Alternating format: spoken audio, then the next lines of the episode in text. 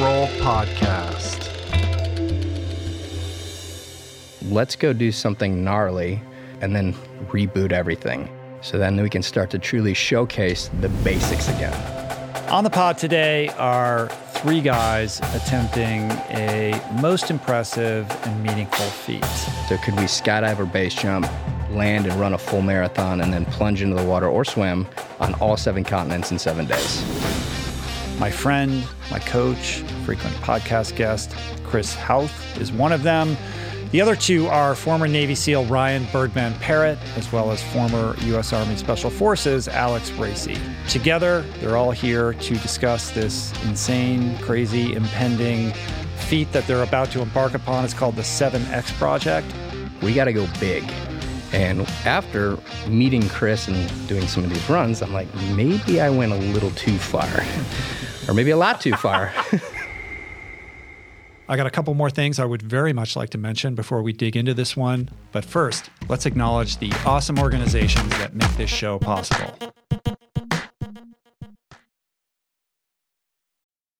Hey, everybody. Like me, Inside Tracker wants to help you start the new year right. So they're thrilled to help support the Living Proof Challenge, the no cost, science based habit building program designed by my well being wizard brother, Simon Hill, to specifically uplevel the most important biomarkers that drive health span, that drive disease prevention, physical fitness, and mental well being, courtesy of a doable, evidence based 12 week program elaborated upon in length in my conversation with Simon that dropped January 1. That's RRP 804.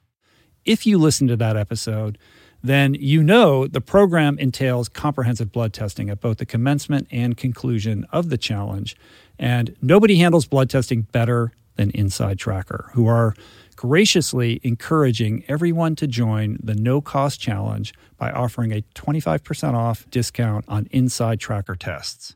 To unlock the discount and learn more about this challenge, visit theproof.com slash livingproof. We're brought to you today by Birch. If you're serious about optimizing your sleep, listen up. I've spent countless hours researching and testing various methods to improve my nightly shut eye, and I can confidently say that it all starts with a good foundation. And if your bed is old, if it's uncomfortable, lumpy, then your sleep inevitably is going to be impacted. So it's important to invest in a quality mattress, one that's insanely comfortable, that's organic, sustainably made, and that, my friends, is a Birch mattress. Fair trade and Rainforest Alliance certified with the finest quality organic natural materials like organic fair trade cotton. Birch mattresses are made with none of the toxic chemicals and off gassing produced by most major brands. Kind of important not to be breathing that for a third of your life, I'd say. Plus, it's super luxurious. I've been sleeping on Birch for about five years, and I'd say it's the perfect ratio of soft to supportive, and the craftsmanship is just next level. I've got one in every room of my house. I love it. Pretty sure you will too. And right now, Birch is giving 20% off all mattresses and two free EcoRest pillows at birchliving.com slash richroll. That's 20% off and two free EcoRest pillows. Sleep better with Birch. We're brought to you today by Seed. Gut health is all the rage. There's good reason for that. I've probably devoted, I don't know, at least a dozen episodes of this podcast to the many, many crucial ways the microbiome contributes to your overall well being or lack thereof, and to the many diet and lifestyle protocols we should all adopt to promote gut health, from fermented food fiber and everything in between, including, of course, the importance of supplementing with a probiotic. And the one that I have come to trust far beyond the shenanigans of the supplement world is Seed's DS-01 Daily Synbiotic. It's the most solid, science based, and rigorously evidence backed probiotic and prebiotic on the market. Formulated for optimal digestion, gut immune function, gut barrier integrity, skin health. In fact, my 16 year old daughter has been using it to clear up a significant acne issue, and it's been wonderful, as well as many other systemic benefits. Like I said, I've been taking it daily personally for years. I love it. My body loves it. And right now, for our listener community, Seed is offering 25% off your first month of Seed's DS-01 Daily Synbiotic. Visit seed.com slash richroll and use the code richroll25 to redeem this offer. That's seed.com slash richroll or code richroll25. Okay, the 7X project. More impressive than the actual feat itself is the goal behind it, which is to gather data on human performance and, more importantly, recovery from high stress situations for the purpose of helping retired veterans learn how to recover properly from the traumas they endured throughout a career of selfless service. We've never been at war like this for decades at a time. So when I think about who we can help, there are people out there that maybe just missed it as far as hey there's some really simple things you can do to take better care of yourself just mm-hmm. focusing on how you eat sleep move and even mindset stuff on top of all of this they also hope to shed a light on and find a solution for a silent epidemic in our country, which is that five times more veterans have died by suicide since 9 11 than have died in combat or in active duty in any form, which is obviously a huge problem in dire need of redress.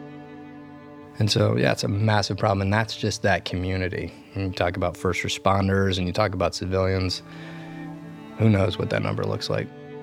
So, this conversation, we unpack a lot. It's equal parts inspiring and important, and uh, I'm honored to share it with you all right now. So, buckle up. This is a good one. Hope you enjoy it. And without further ado, please enjoy.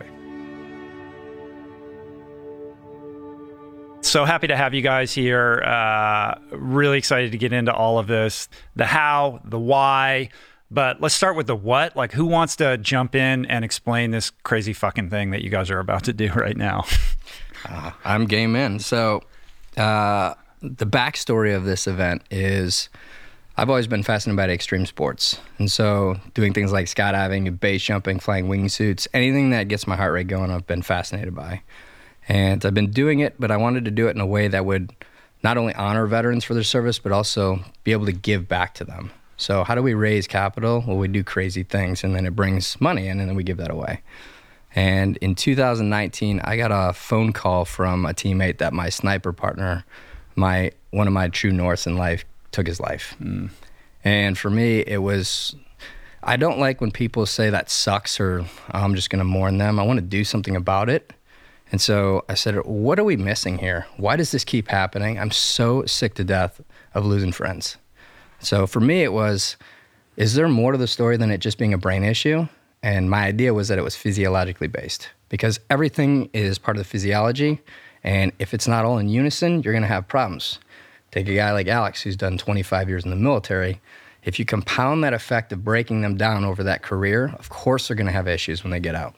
So then my idea was all right, let's go do something gnarly and break our anatomy, break our physiology, and then reboot everything. Mm-hmm. So then we can start to truly showcase the basics again. Mm-hmm. How do you get back to true north or homeostasis?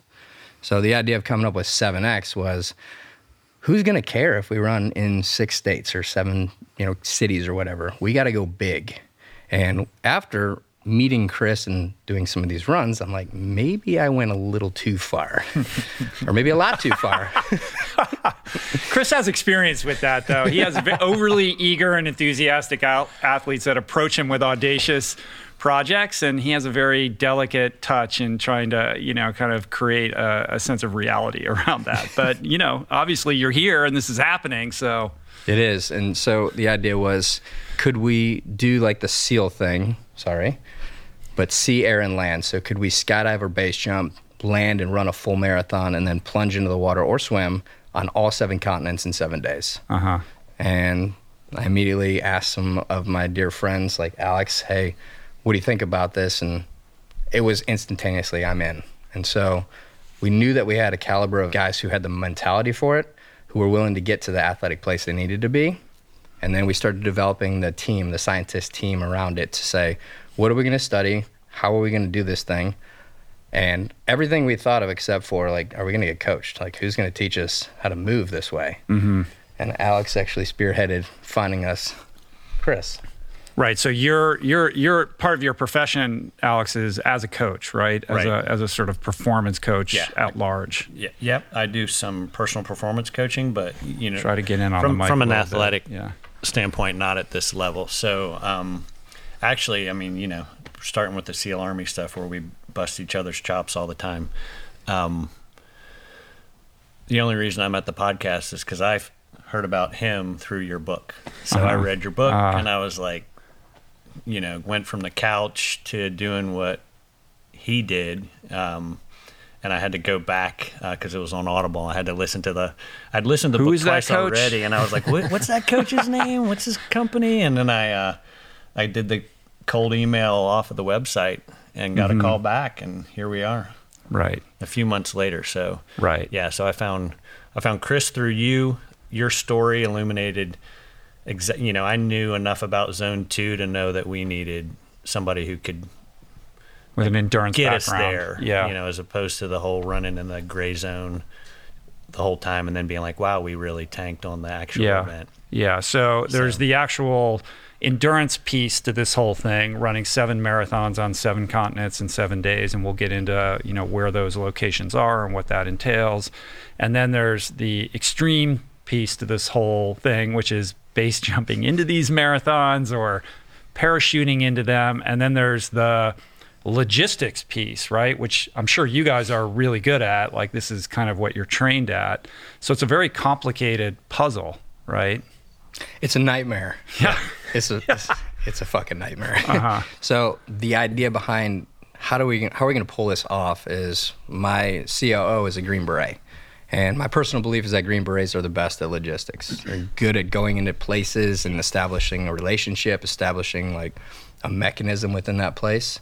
And so not only did we bring the Green Beret in, Bryce Hanson to actually run the logistics piece, but then he brought in his Green Beret team to deploy around the world to mm. really get these locations fortified, connect with the locals, make sure that we were set with everything. So it's been a process of about 15 months of planning, and we're about 80% there right now. Okay. So explain the locations and the specifics of the event itself, just so people understand what we're talking about here. Certainly. So we're taking a group of about 75 to 80 people on this. So that alone, right?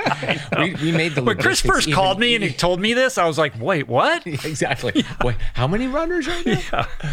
Go ahead. Sorry. They don't know that they're all doing it too. Uh-huh. So, That was that was another question I had, but go ahead. so, um, so we'll all fly into Cape Town, South Africa, where we stage, and that's where our plane will be waiting for us. We have A have 757. This is not like a little plane. It's a massive plane. Right. Apparently, it seats 400 people, so we went overkill. And it's just one of those things that can get us everywhere we need to go. Um, it's quite expensive too. uh-huh. So I would imagine. just the drama of trying to find the plane that we could actually use that was available, that was somewhat within reason of cost. Uh, that was difficult enough just to find a plane. So we actually worked on that for about nine months to get a plane solidified. Um, so once we get to Cape Town, we'll get on our plane. We'll stay on that plane for the duration of the trip, and we go right from Cape Town into a place called White Desert, Antarctica. Very private place, really really cool place. This white-desert.com, and you can actually go there, but it's very desolate. There's not much there. So our VIPs that are going with us are going to be doing like ice wall climbing, and apparently one of the packages they get is they get to have a snowball fight with the special operations afterwards, which is really why everybody wants to go. Um, Is this where people have gone in the past to do their Antarctica marathon, or this is a different part of Antarctica? This is completely different. Yeah, so this is runway, ice runway. This is going to be our location to run around several times. Um, but it's really cool. They have pods, they have kitchen, they have warm rooms, they have everything that we need should we have an issue there. So, because weather changes pretty quickly, and if we can't get out, we're in trouble. So, we're going to try to make it as quick as possible. Uh, so, what will happen is when we land in Antarctica, we're going to start off by doing a skydive, and the skydive, the second we leave the plane, is when it kicks off the seven days. So we could be there for 10 hours and not be part of the seven days. It's when we leap starts the seven day window. Mm-hmm. So we'll do our deal. It's going to take him two hours to complete the marathon. It's going to take us 12. so we're going to get it done. Has anybody parachuted into Antarctica before?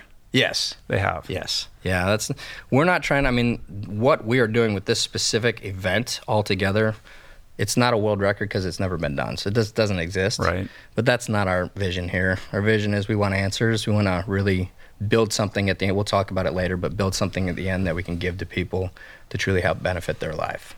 So it's uncharted territory. So we'll do our jump and then we're going to get right into the run. We're still working out what that's going to look like. And then uh, we're going to plunge. We're going to polar plunge. Uh huh. They have those glacial Wow. lakes out there, so they're going to pound, pound some of that out and we're going to jump in. How long do you think you're going to be going in that water? Uh, three minutes minimum, but I'm gonna try to push four. Hmm. Yeah, nice. That's cold. Do you do you parachute with your running shoes on and just immediately go into the run, or do you assess when you land? Yeah, we're gonna actually be in cold, cold weather gear for the jump. It's gonna be super cold, way up high, and we're not sure exactly what the altitude we're gonna jump at, but way too cold for us to go slick. So we're gonna have time when we land to change out, get ready, and then start warming up. Because one of the biggest complexities with jumping, especially in areas like this and wind, is you can turn an ankle or a knee really quickly upon landing, and if you do that, it's over. There's no getting into the run. Right. You're hosed, and you're hosed for the whole trip. So we got to be very careful about how we do our landings, not just in that type of environment, but because we're going to be tired, muscles are going to be completely smoked after each day. The jumps are going to get more and more detailed. They're going to be more complex. So we have to really be careful about that. And do you jump from a separate aircraft, or are you ju- you're not jumping out of a 757, right? Like that doesn't. That work. would be Well, cool. they- Yeah, yeah. You, I, get, We I don't know. I don't know anything day. about this. So yeah, but you must have some other aircraft for that, right? It would be a normal, uh, what most jumpers, we jump out of Twin Otters. So we'll be jumping out of a skydive plane out there. Got it. Okay. Yeah. And there's there's four total veterans that are actually doing the challenge. Is that correct? So there's seven in total, four veterans, seven in total that are going to be doing all of the running, and then four of the seven will be doing the skydive, run, and plunge. Got it. Okay. And then the rest of the plane is filled with support team. I mean, on your website, you have this massive team. Like, there's a lot of people that are contributing to this effort. Um, but then on top of that, you have like VIPs, right, who are kind of donating money or, or paying for the privilege of being on the plane for part or all of this endeavor. That yes. Correct. So every Yeah. time we go into a little deeper mission planning, we find that, oh, we need this or we need this, and we want to be self sustaining. So we have our medical professionals on the team, we have support staff for our team for the VIPs because we're going to go separate directions. The VIPs get to actually run a mile with us on each continent. They get a tandem skydive over the pyramids of Egypt. I mean, they get to do some really cool things, but then they're off to do a very personalized excursion while we're completing each mission. I see. Cool. Yeah. So we'll have nutrition support. We'll have physical therapy, you know, PT support. We'll have our doc team and our emergency medical technician. Um, you know, on the ground, we need to stick this guy with an IV. Patrick Right. will be with us on on our part of the adventure, and all of the admin piece of you know feeding us and just you know being able to react to anything that happens. Some of the runs will be laps, others will be out and back, so there'll be different Mm-hmm. admin requirements for all of that. And you know, even just the you know running in Antarctica, we're gonna make a good guess at what we should be wearing, but Right. luckily, a few miles later, if we've completely boogered that up, we'll be able to have have Yeah. you know have what we need right there with our team to fix it. Well, the good news is you have a massive plane that can handle a lot of equipment, right? Whatever we want in don't, don't worry about how many bags you're bringing with you, right? There's that, but it's also, I mean, um, knowing what we're getting into and trying to pre-plan that. But I think the bigger story is around all these participants too, from a from a logistics standpoint. They're part of the experience to then help in the documentary and sort of the information we're gleaning from it. That they're there firsthand to also provide valuable, you know, professional insight. Right. Um, and we'll get into all of that and the why, but I just want to walk through like the experience itself. So from Antarctica, you go where? We go to Perth, Australia. So we chose the most, well, I should say this because I'll take ownership. I've chosen the worst scenario of travel. so everybody, the World Marathon Challenge, all those other uh-huh. organizations that do things like this are like, why are you going that way? Yeah. What do you mean? Am I wrong? So it just looked good to me. So we're going bass backwards, but we're going to Perth next. So that's a nice long leg for us to do some recovery, see how we feel after the first one, and then we're going to start thawing out midway through, and then we get to Australia and it's going to be hot. So we go from super cold, sub-zero temperature, all the way to super hot summertime. So Uh-huh. that's going to be interesting in itself. Um, we chose Perth, and really, I chose some of these locations because at the at the beginning planning of this, we were still heavily in COVID, and so some of these places were locked down, where it was an impossibility. There was one point where I said, "This is not even going to be able to happen," because Australia was locked down completely, and it, we were. I mean, we brought in State Department reps and other entities to help us figure out how to circumnavigate, and I mean, they're like, we'll do everything in our power, but we can't guarantee anything. So I'm like, we don't have a program here. So it got really nerve wracking, but we just kept pushing forward. And then finally, you started seeing things open up. It was a blessing. So Australia will be next. Uh, one of our pro base jumper skydivers from Australia. So we've got major connectivity out there. We're connected to Australian SAS. So they're going to lay out a lot of the red carpet. And we're choosing more of an area that's more desolate, kind of looks like Australia as far as instead of city. Um, just I don't like uh, spiders much, so I'm kind of that's gonna be my thing on this whole trip. Like if I see a spider, you'll hear me a million miles away. Well, there's lots of stuff in Australia that wants to kill you. Spiders concern me though. But you're going to base jump into the marathon from there? uh, let's see. So in Australia, we're also skydiving. I see. So there was only a couple places. We actually originally wanted to do base jumping everywhere, but it's impossible to do base jumping in seven days on seven continents. It's just too hard. So skydiving is a lot easier. Everybody on the team skydives, and very few base jump. So we wanted to make sure that everybody who was jumping could truly jump. Mm-hmm. So Alex and some of our other guys did military jumps, and it converts over. Um, and our pro athletes are some of the best jumpers in the world. So skydiving, we're only doing base jumping in two or three locations Okay. of the seven Right. But those are epic locations. So from Perth, you go, where's next from there? to Dubai. Dubai. So there's an epic base jump happening there. So it was it was originally gonna we were looking at the uh, the Alberge and we heard that it was feasible, but for a price tag that we couldn't afford. Right. So The- now that's the Burj Khalifa, that the, the tallest building there. no, right? it's the one on the water. The tall one Oh, is definitely right, an the interesting sail one. one. Correct. Yeah, okay. Yeah, it's got the helicopter platform. Um, but we've now gotten word that it's uh, the Princess Tower. So, Hmm. hum, I mean, you can jump a wingsuit off of it. So I'm thinking, hmm, maybe we're gonna do wingsuits. So that'll be a. Base jump, but everywhere will still contain a skydive as well. So for the guys that are Right. not base jumpers, so we can still get that going. I mean, how many can do the wingsuit? You that you do that, right? I do. But does anyone else on the team do it? I mean, you have coaches and stuff like that, but of the people that are running the marathons, No, we I'm don't the know. only one. you're the, only, he's the one, only one. right? So. Yeah. Yeah, I should look at that and say, am I doing something wrong with my life? I know. That was By the way, my wife is obsessed with with like birdsuit flying. Like she's constantly sharing those videos. Like she's just like in a pa- I think in a pa- in some parallel universe, she's like a, a you know a birdsuit person. Like she just loves it. Like it's fantastic. It's such a cool. I want to get into like what that's all about, but I don't want to derail what we're talking about. Sorry Sure. for the diversion. Absolutely. So it's neat. Dubai, really cool place. And for me, I mean, he's traveled everywhere around the world. I spent most of my time in Iraq. Uh-huh. So I haven't seen the world like he has. I have never been to any one of these locations minus London. So I'm really excited. It's going to be new. Um, yeah, so we go to Dubai, and after we complete the jump, then we're going to run. I think that they've considered the marathon that they do out there, the marathon route, and then we'll plunge in the water and get back to our plane, and we're out to the next location, which would then be Cairo, Egypt. Mm. That one's going to be fun. Yeah. So you're gonna parachute over the Great Pyramids. That's right. there has to be some logistical back channeling with political bigwigs in order to pull that off, right? No one gets to do that. It's hard. It's been difficult. It's yeah, sign this paper and then submit it, and we'll tell you in three weeks if you're good to go or not. It's been a lot longer than three weeks, so we're still working through it. Um, but it happens. We've you know plenty of our guys have jumped it before, so I'm not really worried about it. Um, it's going to be an interesting marathon because some of it's soft sand. Takes me back to the days of SEAL training, which sucked. So running in soft sand is not the most fun.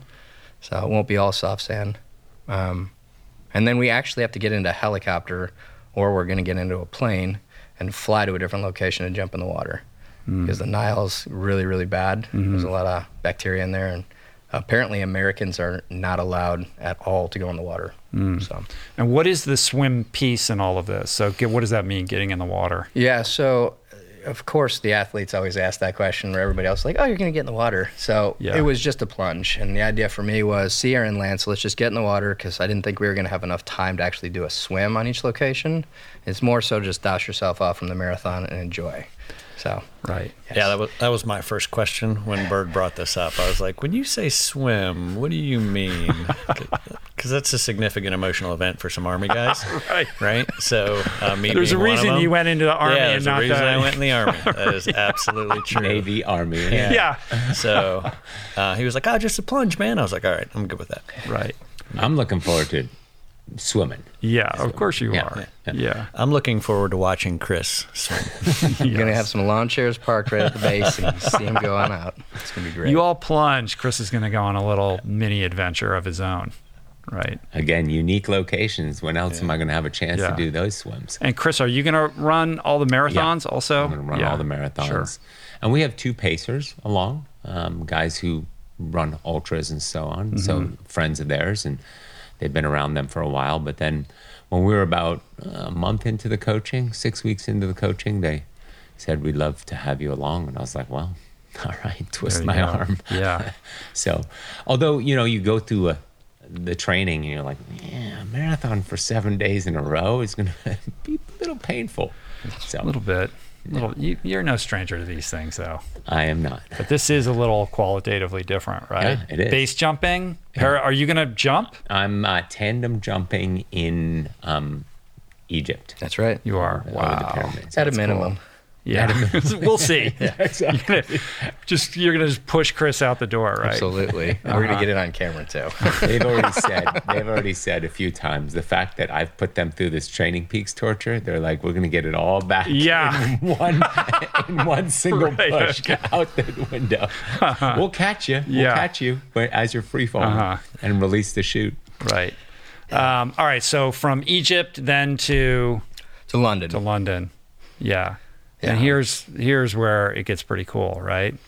I'm super excited about London because I believe personally that I'm James Bond. So I'm super excited to go back to my homeland. So Uh huh. now London was uh, just one of those deals where I'd worked with some of the British SAS, and I've got a lot of friends out there. So I said this was going to be a really unique place for us to go.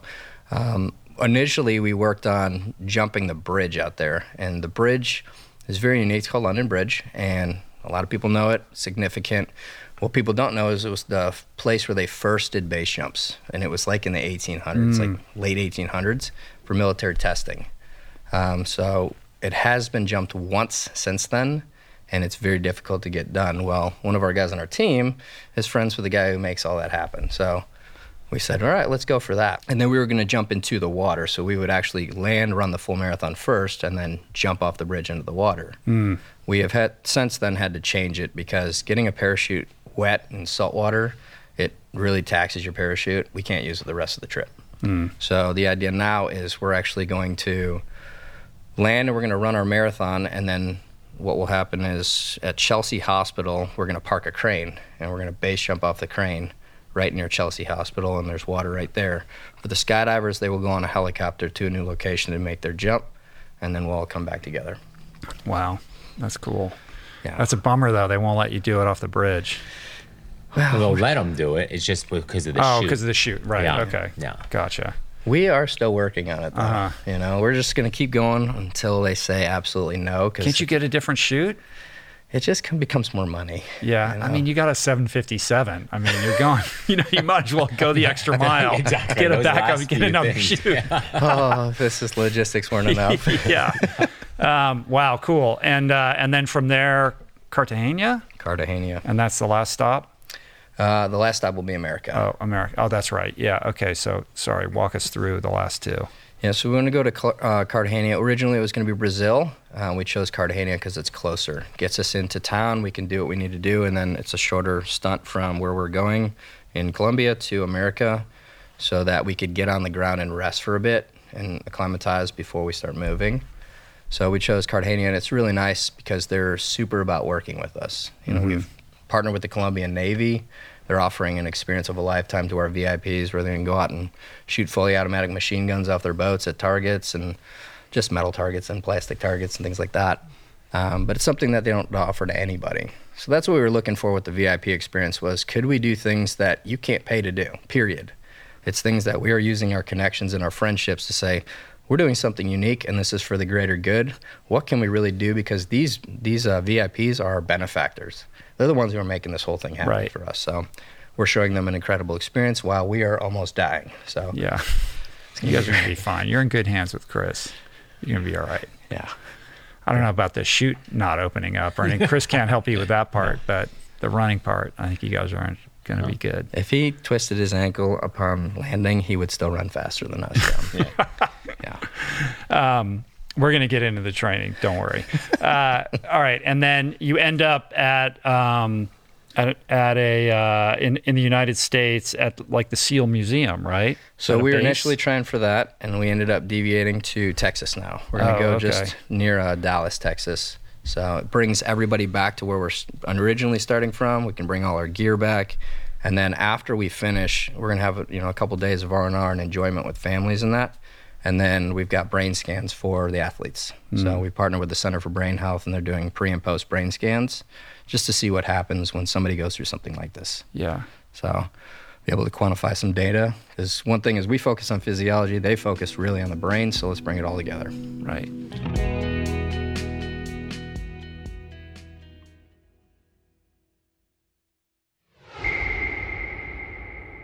Well, I think that's a pretty good segue into the why behind all of this. I mean, you shared a little bit about your background and your colleague who took his life. Uh, I know veteran health, mental, emotional, physical, spiritual is really the backbone of this whole thing. So, you know, talk to me about you know the inspiration for this and you know maybe even contextualize it with some sense of you know what's going on with veterans right now what the problems are and how you are looking at the solutions to these problems Absolutely. Love to tag team this one with you. Mm-hmm. Sure. Yeah. Yeah. Let's do it.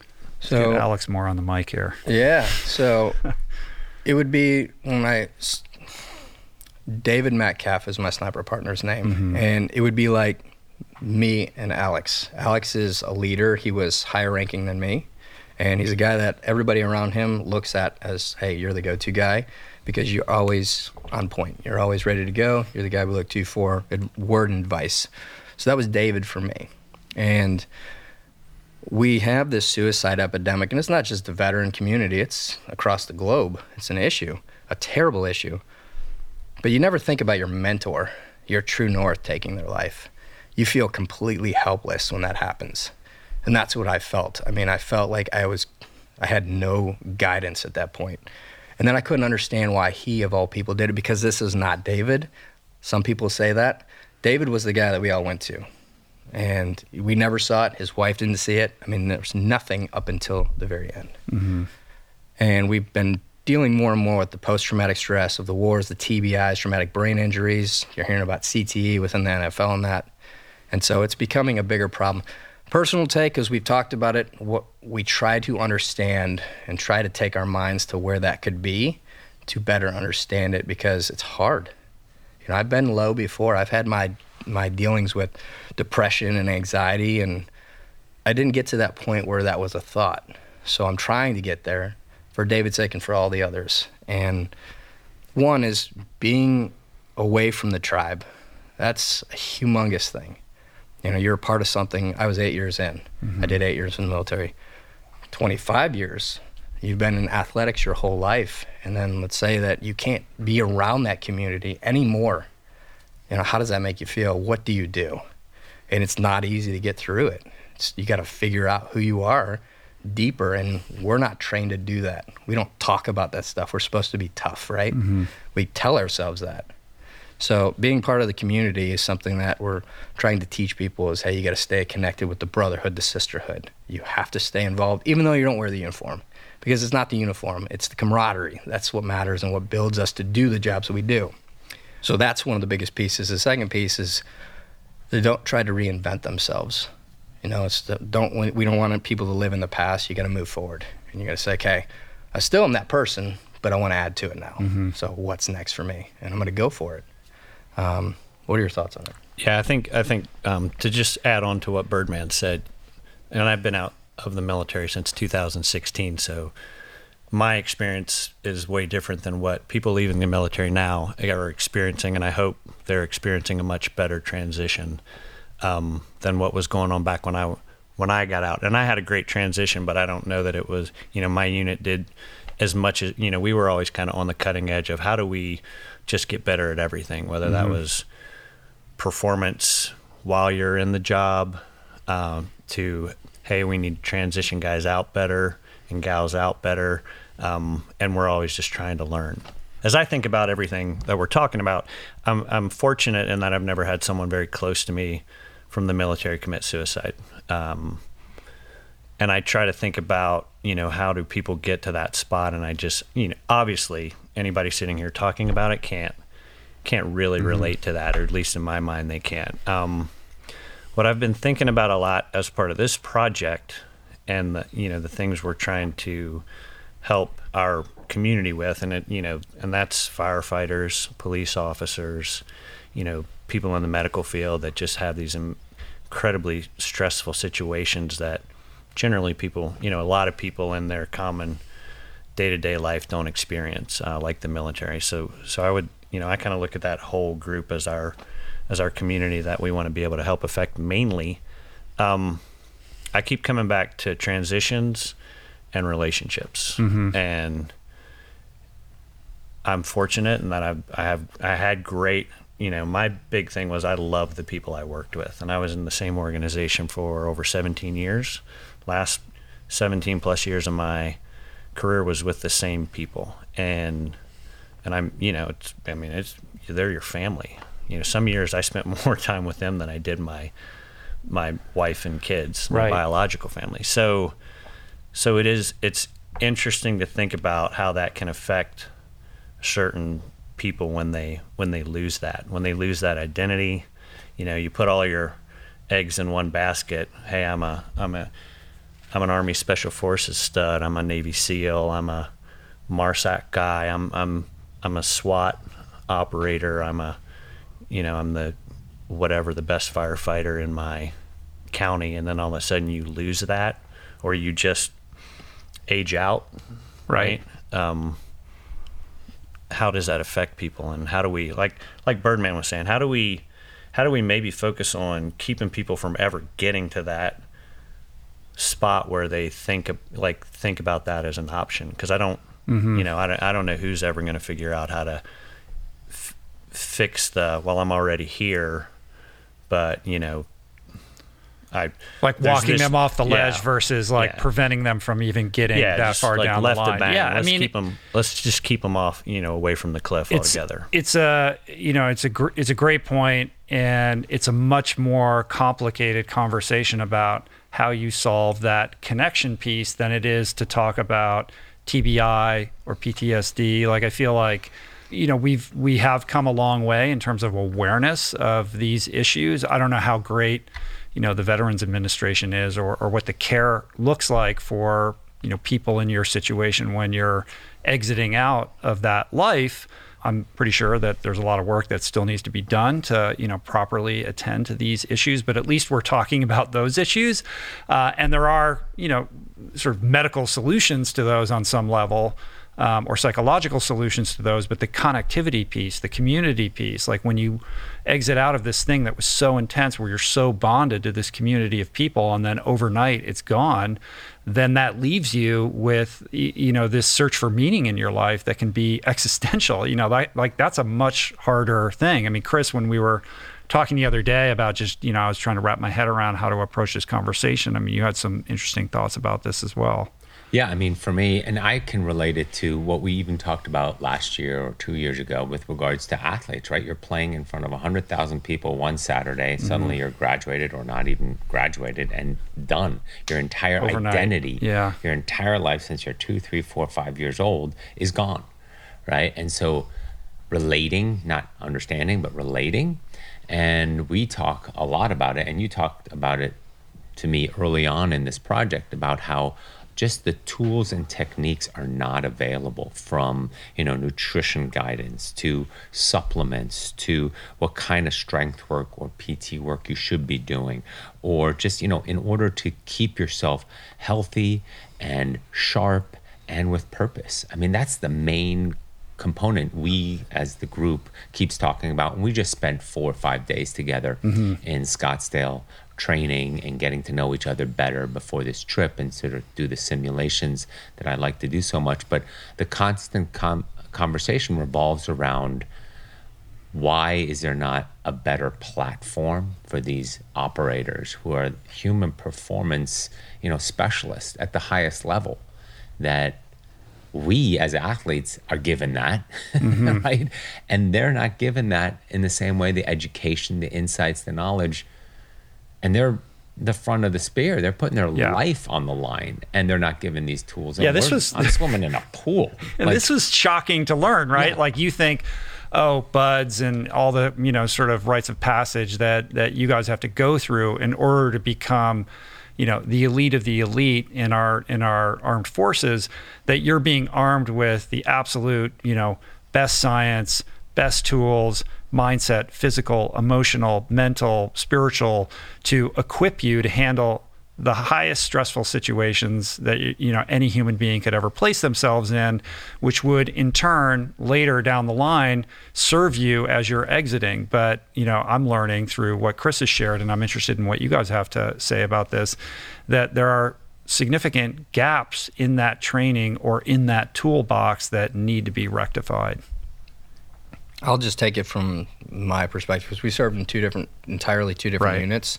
So, and I was back at the beginning of the war, and I got out when the war I thought was dying down. So I did eight years. So I only had a eight year glimpse into what performance was, and we didn't have it. So if you get broken, they're going to send you to a specialist, and they're going to help you rehab to get that brokenness back. But we don't talk about diet or nutrition. We talk about sleep. It was purely let's just do the workout that the PT's asking you to do to rehab yourself to getting back to war. The problem is that we go and we do a hard workup where we train, and then we go deploy and we do the work overseas.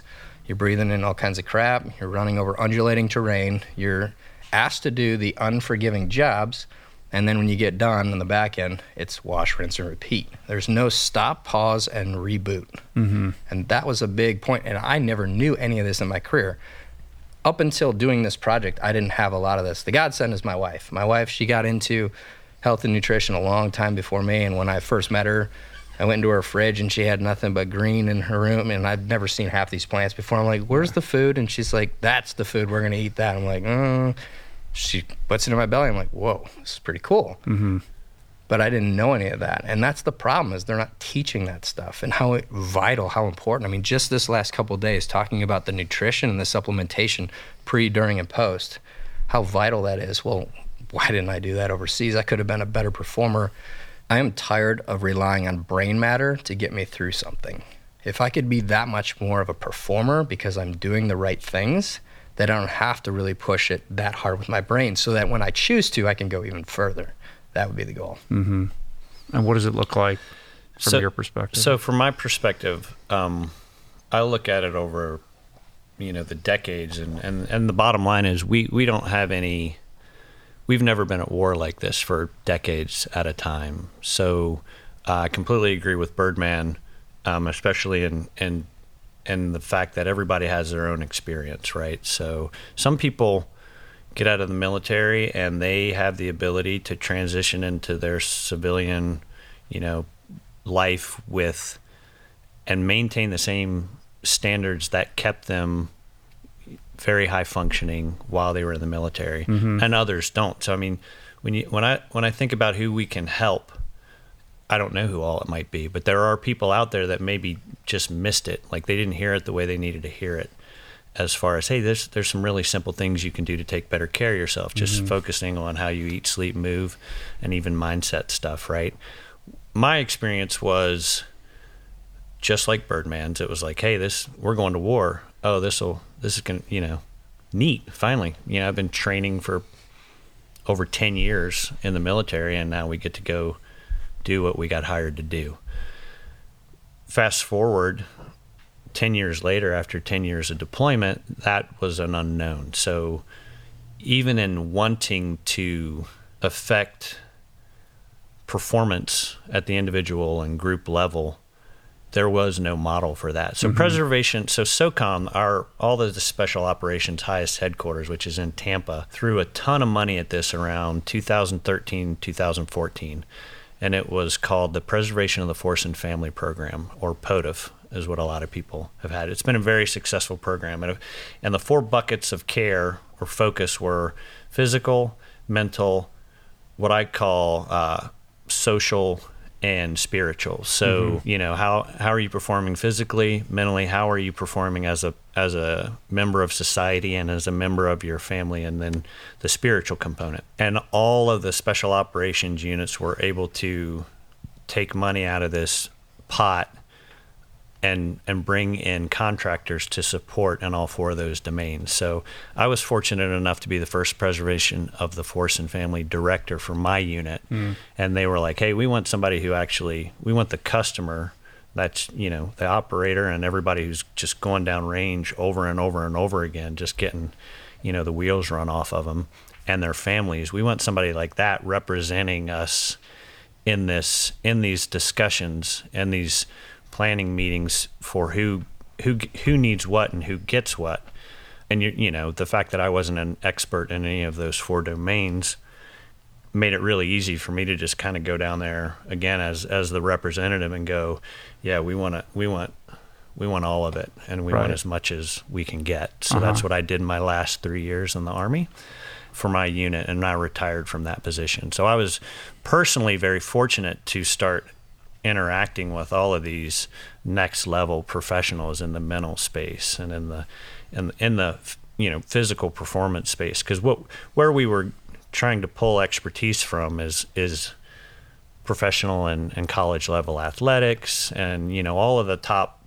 drawer performers in outside of the military space we said hey we want your expertise we want to try to f- fix some of our problems with your expertise and so i learned a ton and and honestly that kind of led me to my current situation where i'm doing personal performance Right. coaching Right. Did Well, it help? Did it help the, the team? it, it's absolutely helping, and it, and you know the the program overall is is is still, I mean, it's still in existence. We're still pulling a lot of contractors in to support all of this. Again, kind of back to my initial point is we're at some level we're guessing, you know, and, and I left years ago, so I'm sure we have a, a better picture of what right looks like now.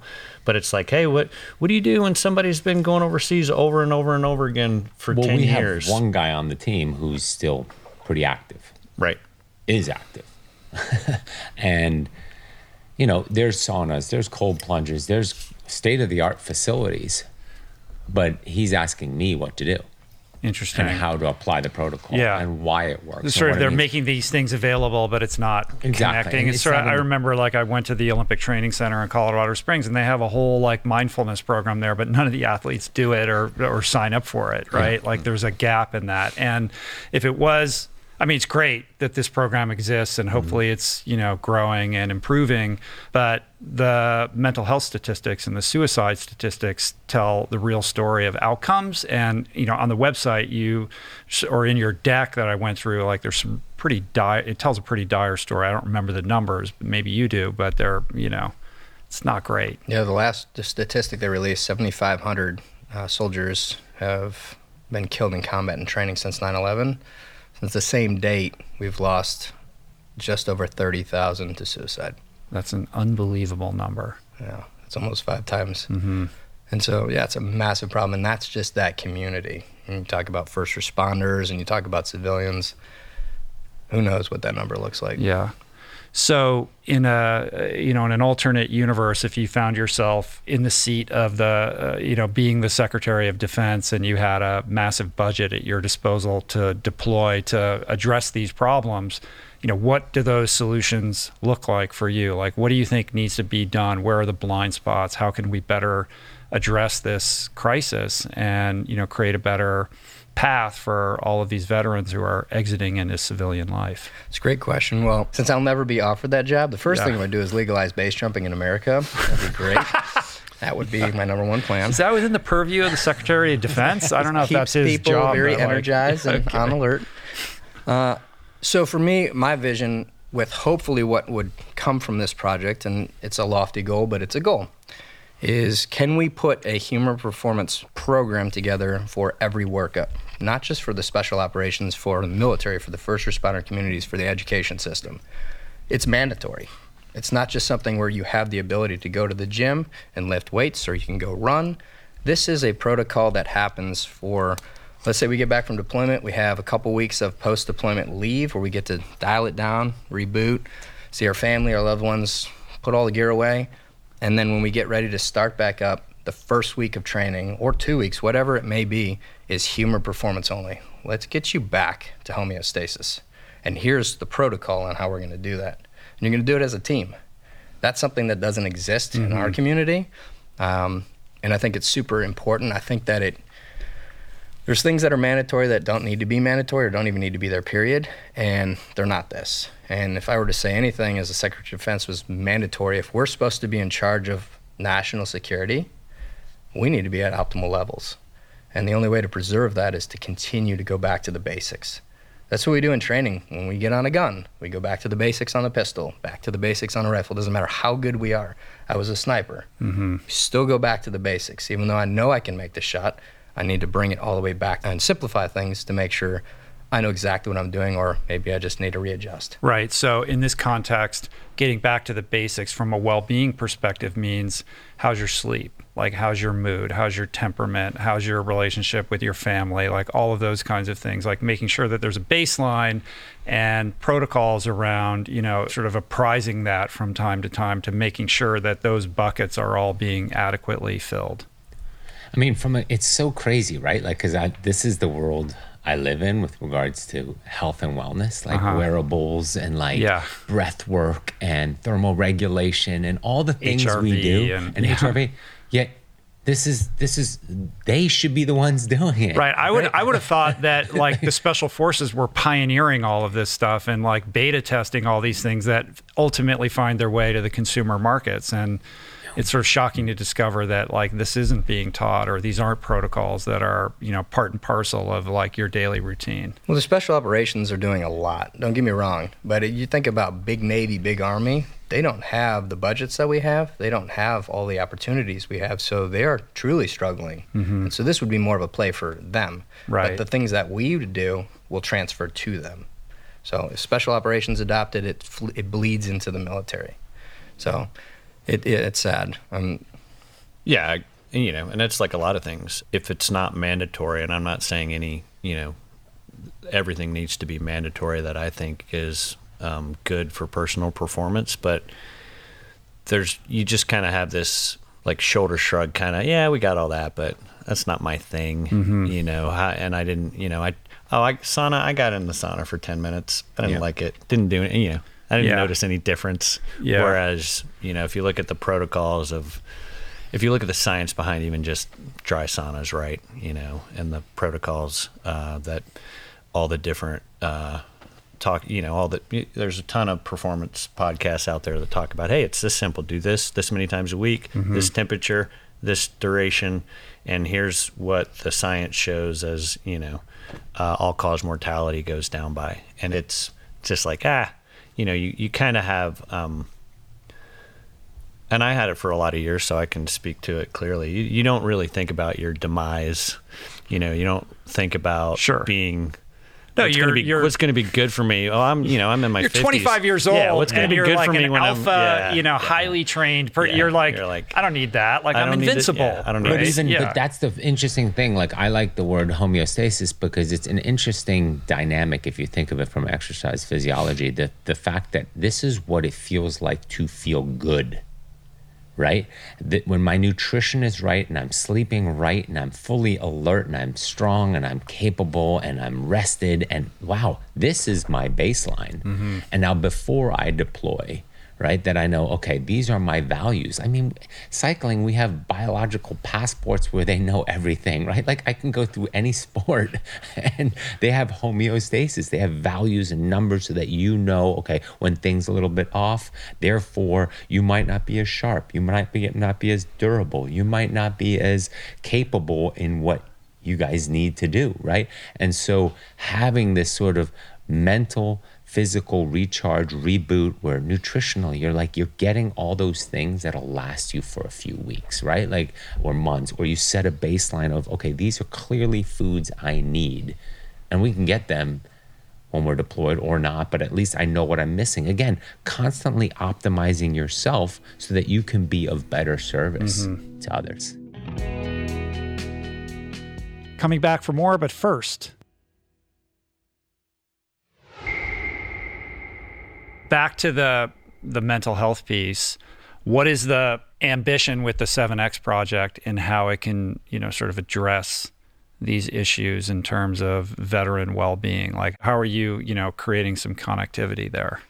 So the full outlook of this project is at the end we're going to make a documentary and that's going to explain everything from the trials and tribulations of how this was, the fact that each one of us have had our injuries or in, uh, learning curve to what we're doing and the completion of it and then the science behind it. But ultimately, all this is going to be comprised in a manual.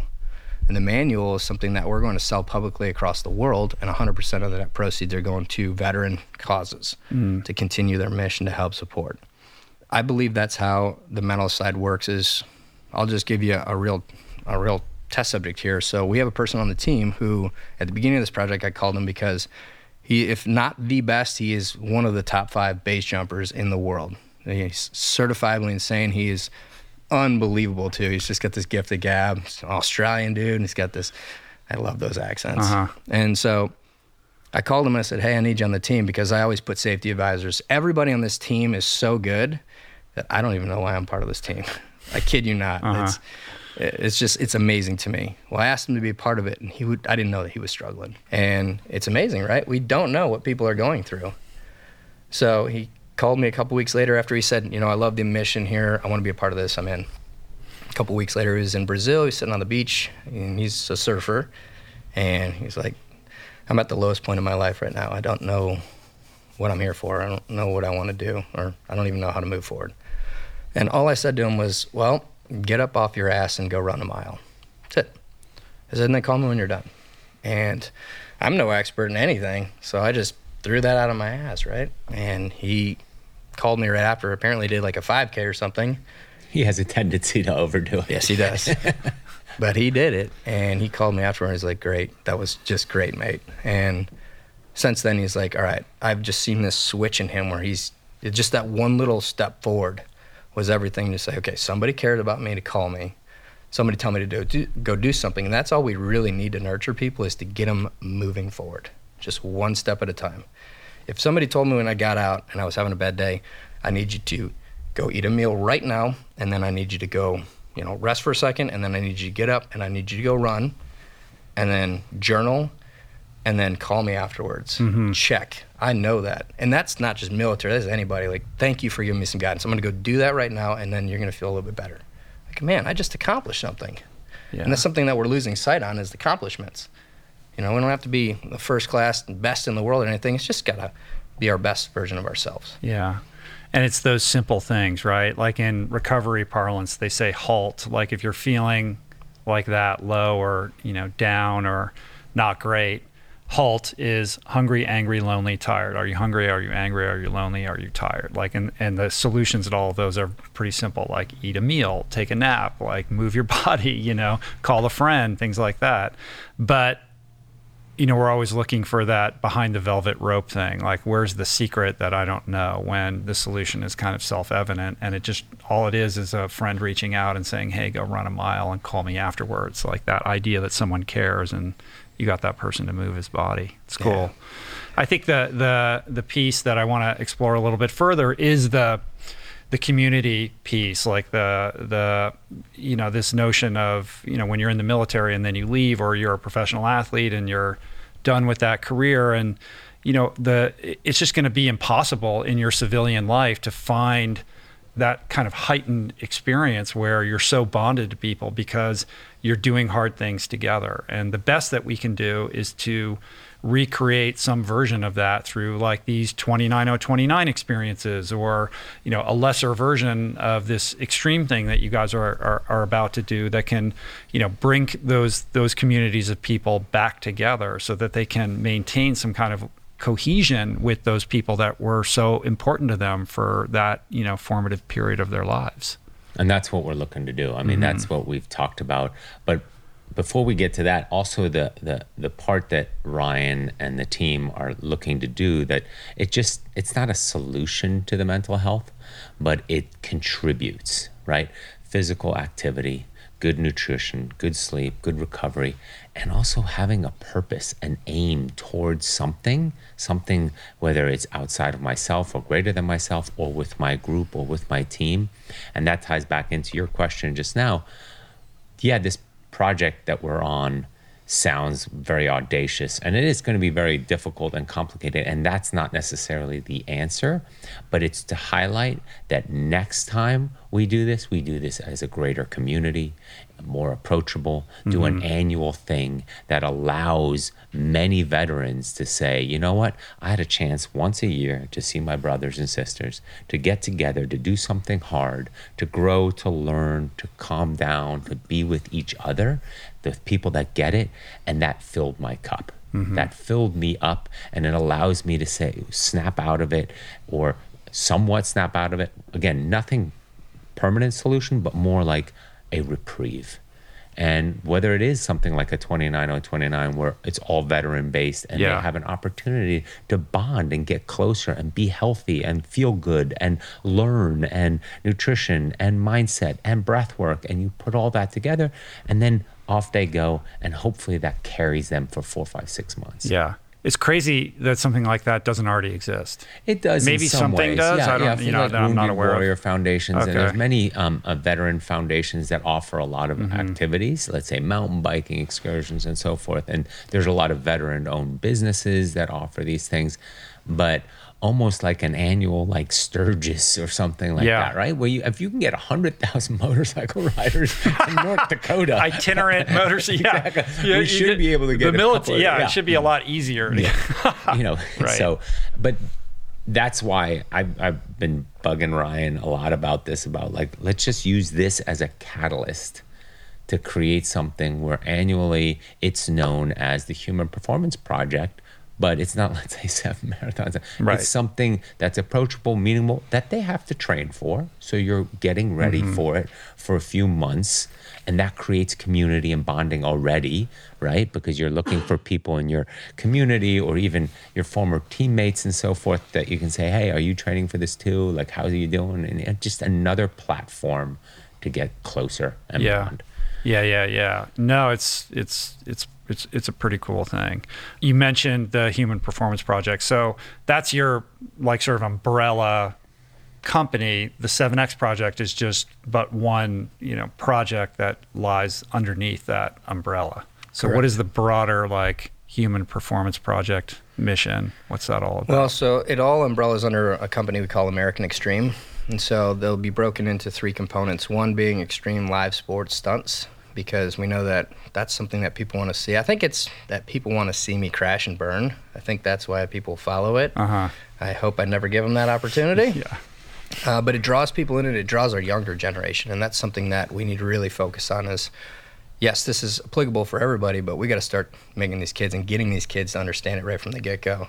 So that's why this manual that we're creating is for a 14 year old kid and up, mm. so they can truly understand. Like, I want to live with True North to start. How do I do that? And I don't want to go to Google and find all these biohacks and all these other things when I don't even know the baseline. So we'll have that. We're going to have the human performance department that we're going to continue to add to by doing different types of hard things to develop human performance, both on the mental side and the physical side. And then we're going to have event. So that way it's a community because a short story on the community. So when I got out in 2010, I moved to Dallas. I started working in a job that I didn't want to work for. And I had no community around me of my community I considered. So I was by myself. I didn't like the job I was doing. It became very difficult. And I did it because, uh, you know, you're motivated, you get out, all right, I got to work hard because this is what I'm disciplined to do. And over a couple years, it really started to weigh on me. and I felt like I had zero meaning or purpose in life. It was terrible. A friend of mine said, "Hey, you need to go back to San Diego and see your teammates." And I was like, "You know what? You're right. I need to." And he's like, "Well, let's book it right now." And I was like, um, "Okay." Booked it. I went back to San Diego. I got into San Diego before I even texted the guys. And then I said, "Hey, I'm in town. Does anybody want to show up tonight and have a drink?" And the whole platoon came out, Wow. and it was just this unbelievable feeling of acceptance again that I shouldn't have had to have thought I did. I didn't feel because I thought I left the tribe, and it was just ridiculous that I put it in my mm-hmm. own head. But ultimately, nothing had changed, and it was mostly hearing stories of me and some of the fun stuff that I used to do that they still have in picture. Um, but it was just everything, and that gave me not just a refill for the, the, the time, it recharged my batteries forever. So now I make it a point. I'm going to continue to go back to the community because the better served I can be for myself inside, now I can start helping everybody Yeah. else out. And when did the base jumping and, and bird suit stuff come in? Because that was also sort of a curative thing that you found after, right? After you left the military. Yeah, absolutely. So it's not just one day you wake up and say, I'm going to jump off a cliff or I'm going to, with a parachute. Let me just make Yeah. sure to say that. Uh, don't do the other thing. And then, um, or fly a wingsuit. Now, everybody thought, well, I'm Birdman. So initially, that's what I'm supposed to do. I was actually terrified of everything growing up. I didn't like heights or anything, whatever. Uh, but you get into skydiving and it becomes a progression. I always wondered why the base jumpers were leaping off of cliffs, and I wondered if I could do that, if I had it inside. And I remember getting trained in it uh, years after I started skydiving. And I remember being on the exit point in Switzerland in the Swiss Valley, looking down and saying to myself, What the hell have I gotten myself into? This is insane. I'm standing there, probably 180 beats a minute, not doing a thing. And I'm like, I can't believe this. And, you know, of course, you don't want to let your guys down. So you're like, I'm going to do this. And you breathe. And when you jump, what happens is you initially start falling and then you go head down until your body picks up enough speed for you to actually start gaining air underneath you. And then you start flying mm-hmm. if you're good at body position. And it puts you into a flow state. And it was so incredible. It's like meditation. It, you don't focus on anything else. I don't care what's going on in your life, it's gone. And you're right in the moment and you're super alert. And everything means something. So when you pull, if you have a problem with your canopy, you have to be on it in a split second or you're dead. So that's not the exciting thing to me. That's the stuff that I just like switching my brain on and having to make quick decisions fast and making the right decisions. Mm-hmm. And everything's on you. So this is the only thing that I do as an individual sport, yet it's always with a community of base jumpers. So that progression led into I didn't get into it because I just wanted to do it for fun. I didn't get into it because I wanted to make myself a profile on Instagram or whatnot. I purely got into it because I knew that people were watching it and I saw the number of likes underneath it. And I figured maybe we can do this in such an extreme way to hook people in the younger generation. And then we can use that hook to now engage them with the right things. Right, like the the that that gets people's attention, but that's the Trojan horse for the bigger conversation that you want to have. The, the obvious question, and you probably get this a lot, is that you're you know you're finding a way to rep- you had this extreme experience as a member of the SEAL teams, you exit that, and then you find this other super extreme you know pursuit activity that satisfies your kind of hormonal baseline, right? Like it's sort of like, well, I don't have that other thing that was so, you know, intense and you found this other really intense thing. The question being like short of, you know, base jumping in the that Swiss Valley, like is there a way for a more normal person to acclimate to, you know, a more kind of sedated civilian life without having to go chase extreme pursuits? Like that's the bigger question that most veterans are are facing, right?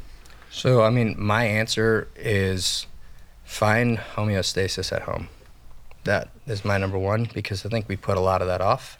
Like, I look at, I have two wonderful children, um, mostly wonderful, and then I have an awesome wife. And me trying to engage and move forward so fast and do all these things, and I'm like, what? What's the real meaning here? And the meaning is I'm a dad. That's my number one, and I have to be a husband. So, helping people engage with their families again is really could be the catalyst for everything. Extreme sports for me was never a thrill seeking thing because I just love adrenaline. Um, I'm actually quite terrified when I jump. But I know that the bigger push is if we can do these things as a team, we can engage people, and then we can really, with the experts around us, give them the information they deserve. Yeah. So Yeah. What are Making it about service, right? Yeah. Sorry, go ahead, Yeah, Alex. I, I had um, no desire ever to get on a cliff and jump off. So when he's like, "I wonder what why they do that," I never, I never, Mm-hmm. uh, that never crossed my mind. Um, but and and like him, jumping, you know, I jumped my entire career literally from February 1992 to retiring in August of 2016. Just the first few years static line, and then free fall the rest of my my career. Um, I'm back to jumping again for this project, and it still scares me like it always did, and I in in a, in an enjoyable way, if that makes sense. Like I, you know, feel very alive prior to, during the jump, and obviously once I've safely landed on the ground. But I, I, the transition piece out of the military for me at 25 years, I kind of, I mean, I'd been in the same place for, you know, I feel like I grew up in the army. Obviously, I retired at 45, so I spent 25 years in the army, more than half my life. And then, uh, you know, I kind of, as I was transitioning out, I was like, well, you know, am I who I am? Like, can I be a productive person outside of this Yeah. Organization? Like, it kind of, I was curious, right? And then I get this opportunity to go all the way to Colorado from North Carolina. And so I, you know, and my wife agreed to it. Like, all four of our kids had been born right there in North Carolina. We pulled them all out of everything they'd ever known and, and moved to the Denver area. And, uh, and it worked out. I actually what could be a productive citizen, at least at some level, Yeah. in Denver. Um, but it was having something to focus on. Going, oh, I was I was really good at this. Now I'm in this corporate environment, and I'm rebuilding this security program for this company, and and you know what can I can I be successful at that? And that that went fairly well. I got um, I got bored of it pretty quick, and that's where I started a side coaching business. Um, but to speak to this project, when I heard about the project, and I, I didn't hear it initially from Birdman, I heard it from one of the other athletes, Danny P. And the first thing that hit my mind about this whole thing, it was f- fully like me focused. I was like, I couldn't do that. Seven mar- and I just went right to the marathons. Seven marathons in seven days. I couldn't do mm-hmm. like thinking about moving on an airplane from location to location. I was just like, I'm thinking the time involved and the recovery. And my immediate thought was I couldn't do that. And then of course the next thought was, I, you know, I would love to do that. Like having that, just like we're talking about, something in the distance that I would really have to like get to a whole new level on for being prepared for and to be Yeah. able to execute that. You know, barring any Murphys and an accident here Uh-huh. or there or a sickness or something. And if we can get a lot of attention doing this crazy uh, adventure or uh, what I tend to call the expedition to get people to then realize, well, I, you know, I can. Why am I not doing a little bit of movement? Why am I not eating a little better? Why am I not focusing a little more on how how to sleep better? You know, I'm going to start and see what happens. I, Yeah. I think that that's Yeah. going to be great. So I mean, you know, it's funny because running, jumping off a cliff and running seven marathons in seven days. I don't know why one was more appealing to me than the other, but for some reason I picked the long, the long slog to get excited Right. about. I guess. Well, I'm, I'm interested in in what you your experience has been, you know, pivoting into this world of endurance and taking on a challenge where you have, you know, Chris kind of guiding you with some some training principles that are probably new and different from what you're used to in the military and then conversely, Chris, who's had a career coaching endurance athletes and aspiring enduring, endurance athletes, what has it been like to now train and coach military athletes? Like how is that how is that different? So I don't know who wants to start, but Go ahead, guys. Throw Yeah. me under the bus when I'm I'll. I'll start. I'll start. Um, so, so I knew enough to know that I didn't know enough. Right. Um, I'd been a general physical preparedness guy. Like, hey, I want to be, I want to be fast. I want to be, a, a- have a little bit of endurance. I want to be strong, powerful, all 165 pounds of me.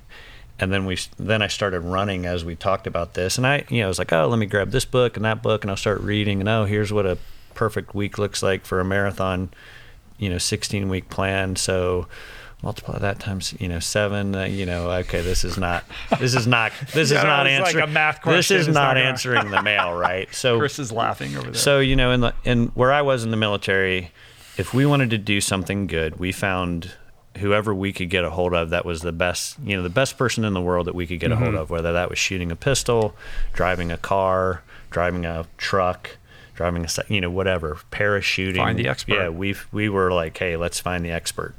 And you know, I I'd obviously run a ton over my lifetime, Mm-hmm. but uh, nothing like this. I ran the uh, one marathon in my life in 2011, and it was very ugly. Uh, the following 24 hours, so I, I, again, yeah, your book. I found Chris through your book, and I said, and listening to your story, I was like thinking about four military, you know, special operations chuckleheads. Uh, for lack of a better better term, I was like, "This is the guy that's Yeah. probably going to be able to get through to us, uh, if anyone can." Yeah, I mean, I've had you know, it's it's been an interesting experience. I have some experience with working with um, Right. former operators and you know guys trying to get into it, and then I worked with a couple guys getting through Ranger School and so on. So the protocols and so forth were familiar, but you know, you're putting something together that you have four different people doing something that they've never done before, and you know, 184 mile run week, however you slice it, Yeah. whether you're an endurance runner or not, is still a huge week.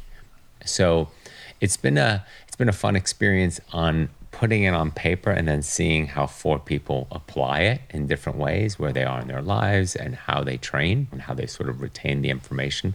And so we've been we've been progressing quite nicely. We had um, a specific training plan in mind. And so what we started with is that we just started running for a little bit, but then I'm a simulation guy. yeah. And so, as you know, That's, yes, I'm familiar, Chris. exactly.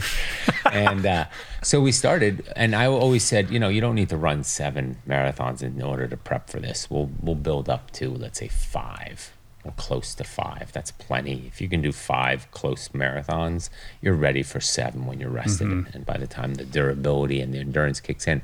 So we literally started in June with five by eight miles one week. And then we went back to marathon training and general stuff. And then we went to five by 10 miles. And then a month later, we went to five by 13.1, right? And so uh, constantly learning in that process.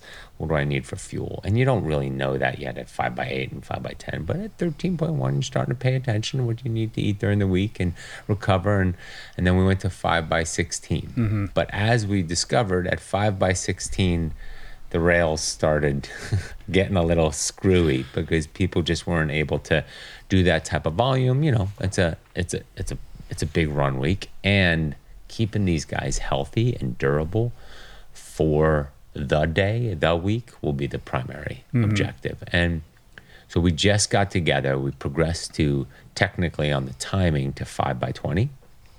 That was going to be this past week, and we pulled the plug on that mainly because we don't want to get injured and different people have progressed differently like alex for example he's fully ready for 5 by 20 he did the 5 by 16 felt good we have another guy he built up some good volume but uh, he got some niggles and injuries along the way and i don't want to put that load on him right now we've got ryan he's been in and out some injuries and trying to keep his body in one piece same thing, pulled the plug.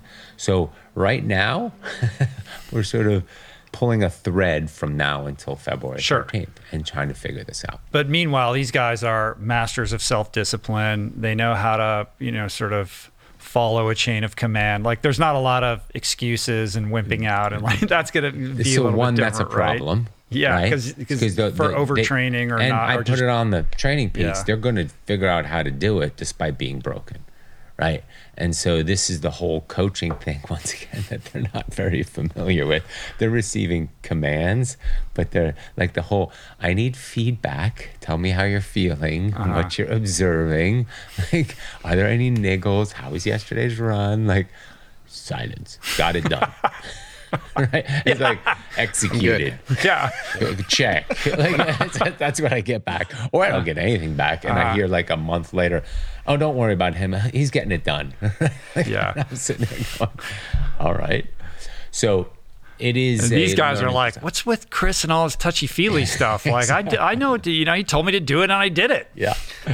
So Yeah. it's it's it's been a it's been a interesting journey, and here we are. And again, we're gonna figure it now. It's individual, right? Everybody has their individual. There is no group plan in the beginning, and I knew that we talked about this early on. I knew that we would go our separate ways with regards to everybody having an individual plan and keeping it together for as long as we mm-hmm. can. Problem is when you're in a team in a unit like these guys are, if the one guy hears hey, what, you did 20 miles? Next thing you know, he's out the door doing 20 miles. And I'm like, dude, you're supposed to stop at 14. Like, uh-huh. we want to keep you healthy. So it's been fun in that respect of just giving them a hard time. But there is a, you know, I'm concerned, not in a negative way, but I'm concerned and paying attention that, hey, we've got 10 weeks to go till we fly to Dallas. And I need you guys to sort of, now we're now in the dirty part and mm-hmm. everybody needs to go their separate ways with regards to this is your training plan this is your training plan and let's stick to it mm-hmm. Mm-hmm. Yeah, and with a, a puzzle this complex, the chances of it going completely smoothly are pretty low, right? Like there's going to be obstacles and shit's going to get fucked up and not go correctly. But you guys know, I mean, you you guys are masters of navigating that kind of thing, right? Yeah i mean and I'll, I'll answer into this part because alex even asked me the other day with regards to like how you feel about the team. And you know they know their world but the, getting into this space of just being that exhausted and broken down and from a physical activity like this and just going to have to run mm-hmm. 26.2 miles the next day even letting go and walking some of it right? We just got to execute. There's going to be so many dynamics in this that because i don't know them in past experience of doing an event like this i'm more worried of like how that shit's gonna hit the fan, right? I know that they'll be fine and they'll bond and the, they'll be like, yeah, isn't this hilarious? Like my femur's broken, but look, hey, it's pretty funny. like you know, I don't want that. I don't want that, right? Uh-huh. So there's my nerves, right? Like I'm, in and you know, I, I, my conversations with whether it's at home or with Alex is like, you guys, I'm very nervous because I want you guys to have this positive experience, this amazing experience, versus go through misery for 4 or mm-hmm. five days. So hmm. Is there anything particular that you guys are like top of mind worried about, or Uh, the what's next, the what's the yeah like the one thing that is waking you up in the middle of the night about the whole thing? I know what you're gonna say already. the next TrainingPeaks that comes in tomorrow always comes in at 6 p.m. Like, oh, I saw that email. I'm gonna just check that later. Um, so the big thing for me when I started to put this team together is I knew that I needed experts, but I wanted them to have good attitudes. That was the biggest thing for me. It's like, great, I know a ton of experts in different genres, but you got to have a good attitude. And so that's why I chose the individuals on the team because I know it's going to get hard. Um, 2014 or 15, I did a 100 mile run, and you hit those walls where you just hate, and, or at least I did. I hated, like from mile 65 to 80, I was in this terrible wall, and it was just so miserable, and I didn't have positive attitude always around me. It made it even worse. Hmm. And so I know that we're going to hit these walls. Going through Hell Week and SEAL training, it's five and a half days we were up just getting crushed the whole time. And so you've got the positive side of the house where there's people that want to be there that are just like in the psychopaths that are laughing at you with the femur exploded out of their leg and they're just like, this is awesome. And they're holding it like it could be a war game or something like that. And then there's the ones who quit. So for me, like he said, it's keeping myself durable enough. Mentally, I know that I can do something like this if I were forced to do it or tasked to do it. But physically, will my body hold up? Because again, we're not trying to prove to ourselves that we're you guys, that we're these awesome athletes. We're trying to prove that a normal human being like myself can do this so you can too. Right, but you're not a normal human being.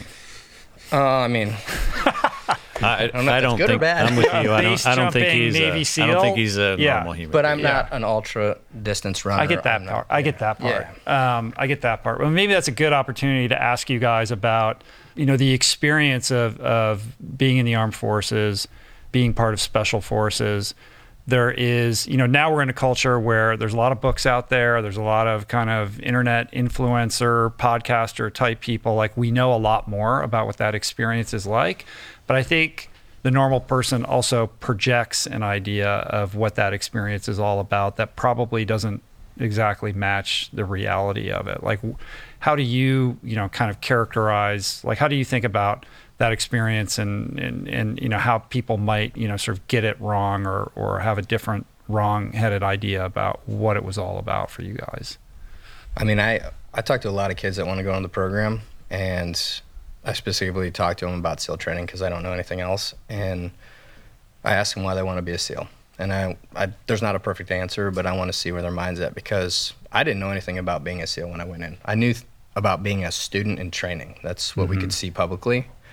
But 90% of the job is either miserable or it's boring. So it's that 10% that's just absolutely amazing that drives you to continue to do it all the time. And it's the people that really make it worthwhile.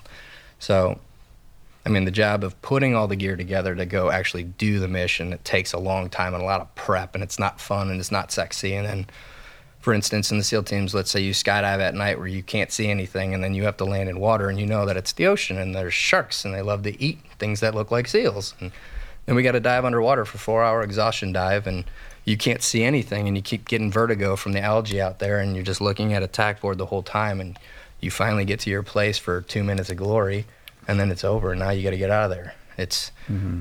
that's not fun, you know, especially when you're doing it day and day and day again. It's just so it's about how much do you want it, and for me, that's there's a huge misconception, and they also think that we're just these unbelievably unique people, and I don't believe that. And I think it's that you either have to be super stubborn to get through the training, or you have to want it so bad. And that's something I don't think people give themselves enough credit for. Mm-hmm. I think there are a lot more people that can make it into the special operations community. It's just not their thing or they're not interested in it. But for those who try and attempt, and I just don't think they give themselves enough credit to be there if they want it that bad.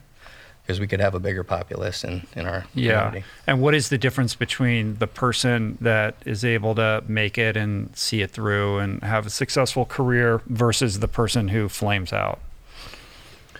I think the big thing is like not setting your aperture on what you're trying to complete close enough. You know, mm-hmm. it, it's not. Yeah, I'm joining the military, and 20 years from now, I'm going to be in this perfect unit, doing this perfect job.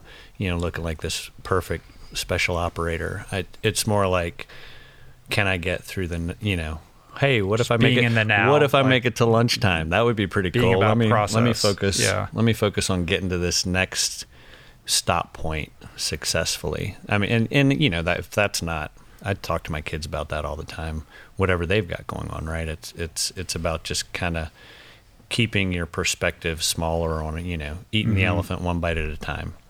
On what people get get it wrong, you know, if you watch a movie, it looks like it's super exciting all the time, and and you know, even in even in like the chaos of a of a busy rotation overseas, you know, that's there's not a whole lot of that. It's not like you're doing that every, you know, you're having these amazing, these significant engagements. At least I never, you know, it wasn't for me like you have these significant engagements every night, you know, for four months in a row. It, it's, it's um, just every, you know, it's a lot of, a lot of operating just like you do in training, and then occasionally there's this, wow, wasn't expecting tonight to be like that kind of experience and and and then you come back and you you just go right back to what you've learned to do in training with regard to finishing up the night and preparing for the next you know getting ready to go out again for what may be an ex you know Yeah. some people would consider an exciting night or a boring And night. and not knowing when you're going to go out again, right? Right. Like there's a lot of waiting around and Yeah, sort of there were definitely rotations like that, and then there were some rotations where you knew even before you left the states it was going to be, it was just going to be a super busy rotation. Uh-huh. But the training is eh, there. There's not this magic where it's like, well, what it you know? Oh, when you get to this level, like what's you know, t- what's tell me the secret? And there is the secret is there's no secret. It's like, hey, the stuff you learned from day one, just keep getting better at it. Shoot, move, communicate. Get better at it to the point of being a master. Uh, and you know, and and like, hey, I used to be able to shoot a gun really good and you know, laying in this one position to now I can do it, you know, moving through three dimensional target with three, dim- you know, three dimensional environment with targets who knows where. And successfully finish that type of training. Yeah. It, there's there is no magic. It's just Right. getting better at the basics. And Chris, is there anything you know qualitatively different about working with these guys or these types of guys that that that you've seen and and learned from from you know that distinguishes them from the other just you know sort of civilian endurance athletes? No, actually. Yeah. They're humans.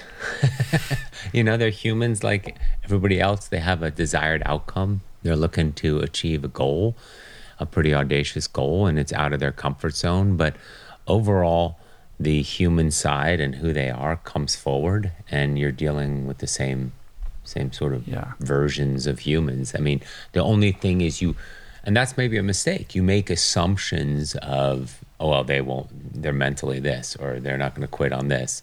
And that might be true, but you can't necessarily assume that on everything. You got to treat them Yeah. just like any other athlete because they're breakable too. Yeah. right. And they can overtrain too, and so forth. we have a sort of a tradition here on the podcast that we kick off January with with some special forces guys. We we've done this a number of times, and because I have you guys here, I think it would be cool to talk a little bit about habit change because that is that just happens to be on everyone's mind at the beginning of January when people are thinking about their their goals, their dreams, their aspirations, their New Year's resolutions, what they want this new year to look like, overcoming you know past bad habits and replacing them with healthier ones.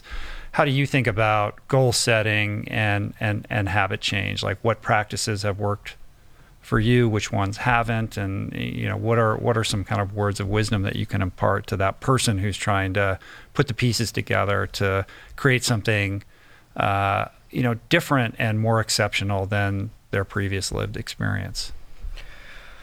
There's a lot there.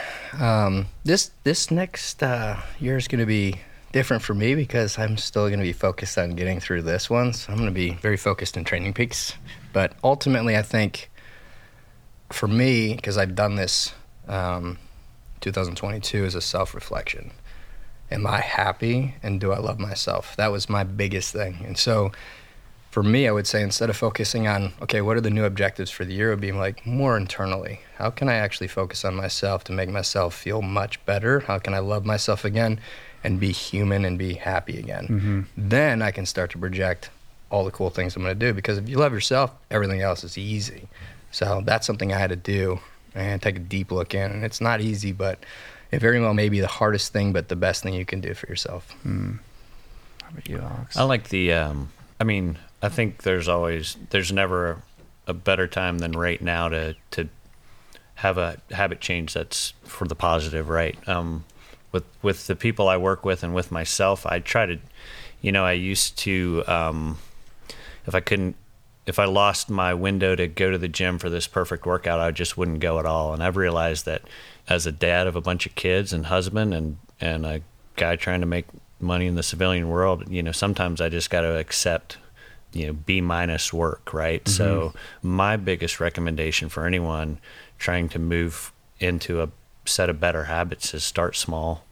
Don't boil the ocean. Take any positive progress you know day to day as a win. You know kind of uh, the army the, the military has task condition standards right? So you can be like oh the, the standard is you know here's the task here's the conditions here's here's the standard did i pass. Yes. Well make your standard you make it a window but have the bottom of that standard where you can say did i pass? Yes low. Mm-hmm. Right? So yeah i want to have this optimal day tomorrow where i eat perfectly and you know my salad the chef like sang to the greens before he put them in the bowl that i or whatever you know like that's perfect. Well have perfect as a ideal but accept accept accepted like a day as a win if you if you get some movement in and you and you eat pretty decently and you get a little bit of you know basic focus on sleep done so that you're you're not just a, a train wreck every mm-hmm. day. And then mm-hmm. and then when you when you even when you don't make that minimum standard you know give yourself a little grace and get right back on the Yeah. horse. Because the problem is people are like oh this is how i'm going to live my life. I'm going to change all these habits. And then they miss a day and then they miss two days and then they're like well i'll i'll start again next year Yeah.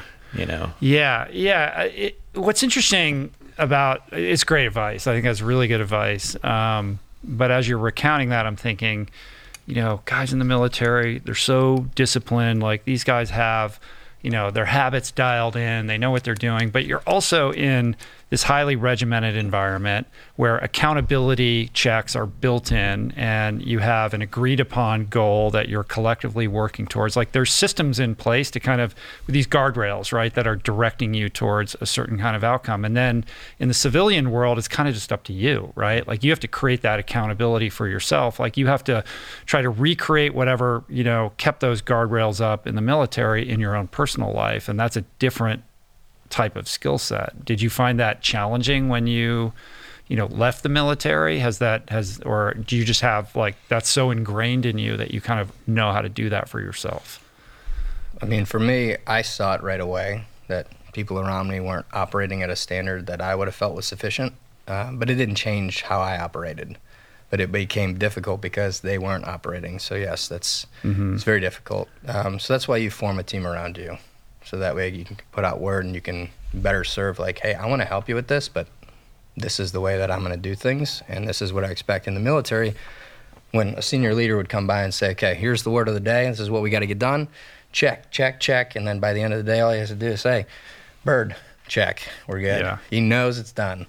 And in the civilian community if you did that in the corporate how are we doing? Well let's talk to hr real quick. Uh-huh. It's going to be a long time. So that's personally why I form a team around that are better than me so that I'm held accountable even though I'm creating these things because it's a lot. Right. And it's not easy. It's definitely not easy being a civilian. It's very difficult. It's not just because of the military, it's difficult. Tough times out there. There's a lot at stake. I mean, you want to build a family someday, you want to retire someday. So you got to put the work in while you're younger um, and fortify yourself. Chris, you always have a lot of wisdom around habit change. Well, it, I'm about aiming at something, right? Like it doesn't have to be the perfect goal, but aim at something. And along that journey, you're going to discover a lot of things about yourself, but also what you don't like and what you do like. And we know that the human being is most happy when they're making progress. Even if it's miniature little progress goals, like Alex was talking about, we get a little dopamine hit. We get some validation that we're on the right path towards what we're aiming at, right? And standing still leaves us somewhat unhappy, actually digressing makes us very unhappy. So find something to aim at. And so when it's around something, whether it's New Year's or something that you're you're missing a direction, aim at something that fulfills you, that gets you excited, that makes you curious, and from there, start taking small steps and mm-hmm. actions. And again, it's the small things that we keep saying that keep adding up. And Yeah. and everybody that I talk to is when we come up with adventures with a lot of athletes that I work with, they ask me, well, what should I do? What's the adventure I should take on? What do you think I should do next? And it's more diving into what they're curious about or what invigorates them or wonder what they've always wondered, hmm, I wonder if I can do that. And if there's a string to pull there, that's the direction to start Yeah. heading in because then you're satisfying a deeper need, curiosity, and a deeper why, and that's fun. there is something magical and mystical about what happens when you just string a few sort of actions together that are self-esteem building or moving you towards a certain goal even if they're super tiny right? Like you create this momentum and that momentum builds. Suddenly you're more enthusiastic about taking that next step than you were one step prior because you Yep. did these two t- it could be tiny. It could be like i brush my teeth you know in the whatever it is that you're struggling with and then you do that. It's like a you know this this idea of self-esteem is a function of doing um, esteemable acts and those esteemable acts can be on on behalf of yourself right? And when Yeah. they're small but those things like they really like build in this compounding kind of way that can really redirect your life. So it is really important to start small. It's that idea of like atomic habits right? That james clear book like But it's also finding about those little looking back, things. right? You, if you do those small things, you look back and you go, Mm-hmm. "Man, I've come pretty far, even in a short time, because I've strung those little things together."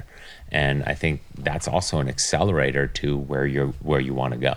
Right. There's one thing pulling you to, or you're aiming for, but you're also moving away from something. And you combine those two motivations, that's a pretty powerful tool. Meaning, I no longer want to be this person, whether that's in a health way or in a personal way or in a career way and you're moving towards something you're striving towards or you're aiming towards, that's pulling you, that's pushing you away. Now you have double momentum. And when you're in that sweet spot and you've identified that you can do both, it helps you on days when you're not that excited to move in that direction. Yeah. But you're reminded, I no longer want to be that version of myself. So it gives you that little bump that you're talking about, that little extra step forward. Yeah, I, I think that that to to Ryan's point, it begins with that first question, which is like, how do you feel about yourself on the inside? Right? Are you happy with who you are?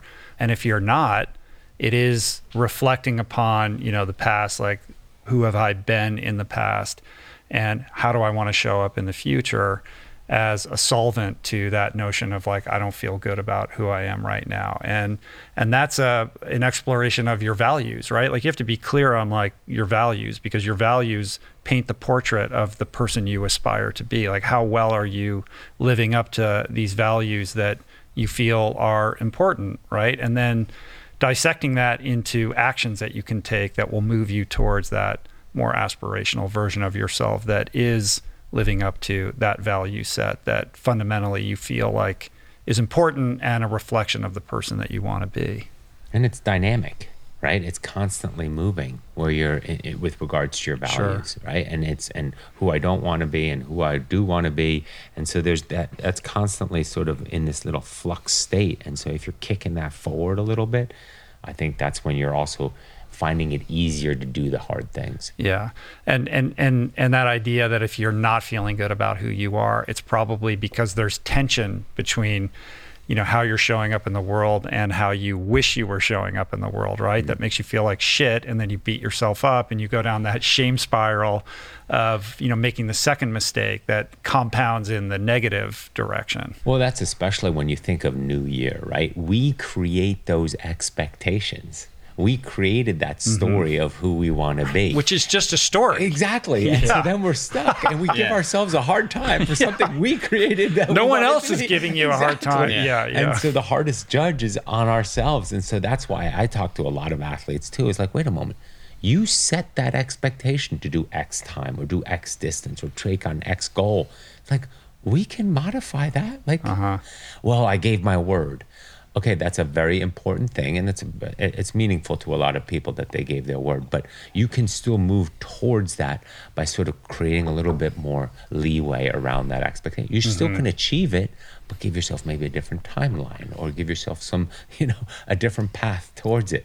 But expectations are hard hard, hard drivers of how we judge ourselves. And that's one of the nice things about this project. We have no expectations on how we're going to do it. We just know we are going to do it. Uh-huh. Right? It's not like, am I going to run a 330 marathon everywhere? No.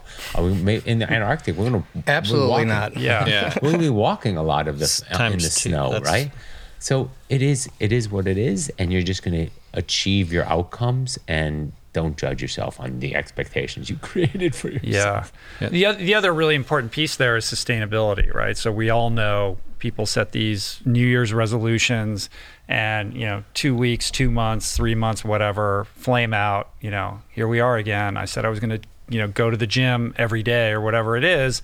And it's unsustainable and they lose interest or they miss a day and do that thing you were talking about where it's just like you throw the baby out with bathwater. Well, I can't do it. And so I just, I'm giving up altogether. So how do you, think about and communicate um, around this notion of sustainability to create these habits and practices that you know can serve you long term because it's not about what you're going to do over the next two months it's like where are you going to be next january and beyond Yeah, I, I think um, something that some people, you know, what one way to maybe change the the thought process for people is, you know, hey, I want to lose forty pounds. Well, let's great, you want to lose forty pounds, but let's not focus on that. Let's focus on the behaviors that we can measure, right? You know, like hey, every day I'm going to, I'm not going to have any food until this time, and then you know, this is what my first meal is going to look like, and I'm going to do all the stuff we know to do from a nutrition standpoint based on my lifestyle.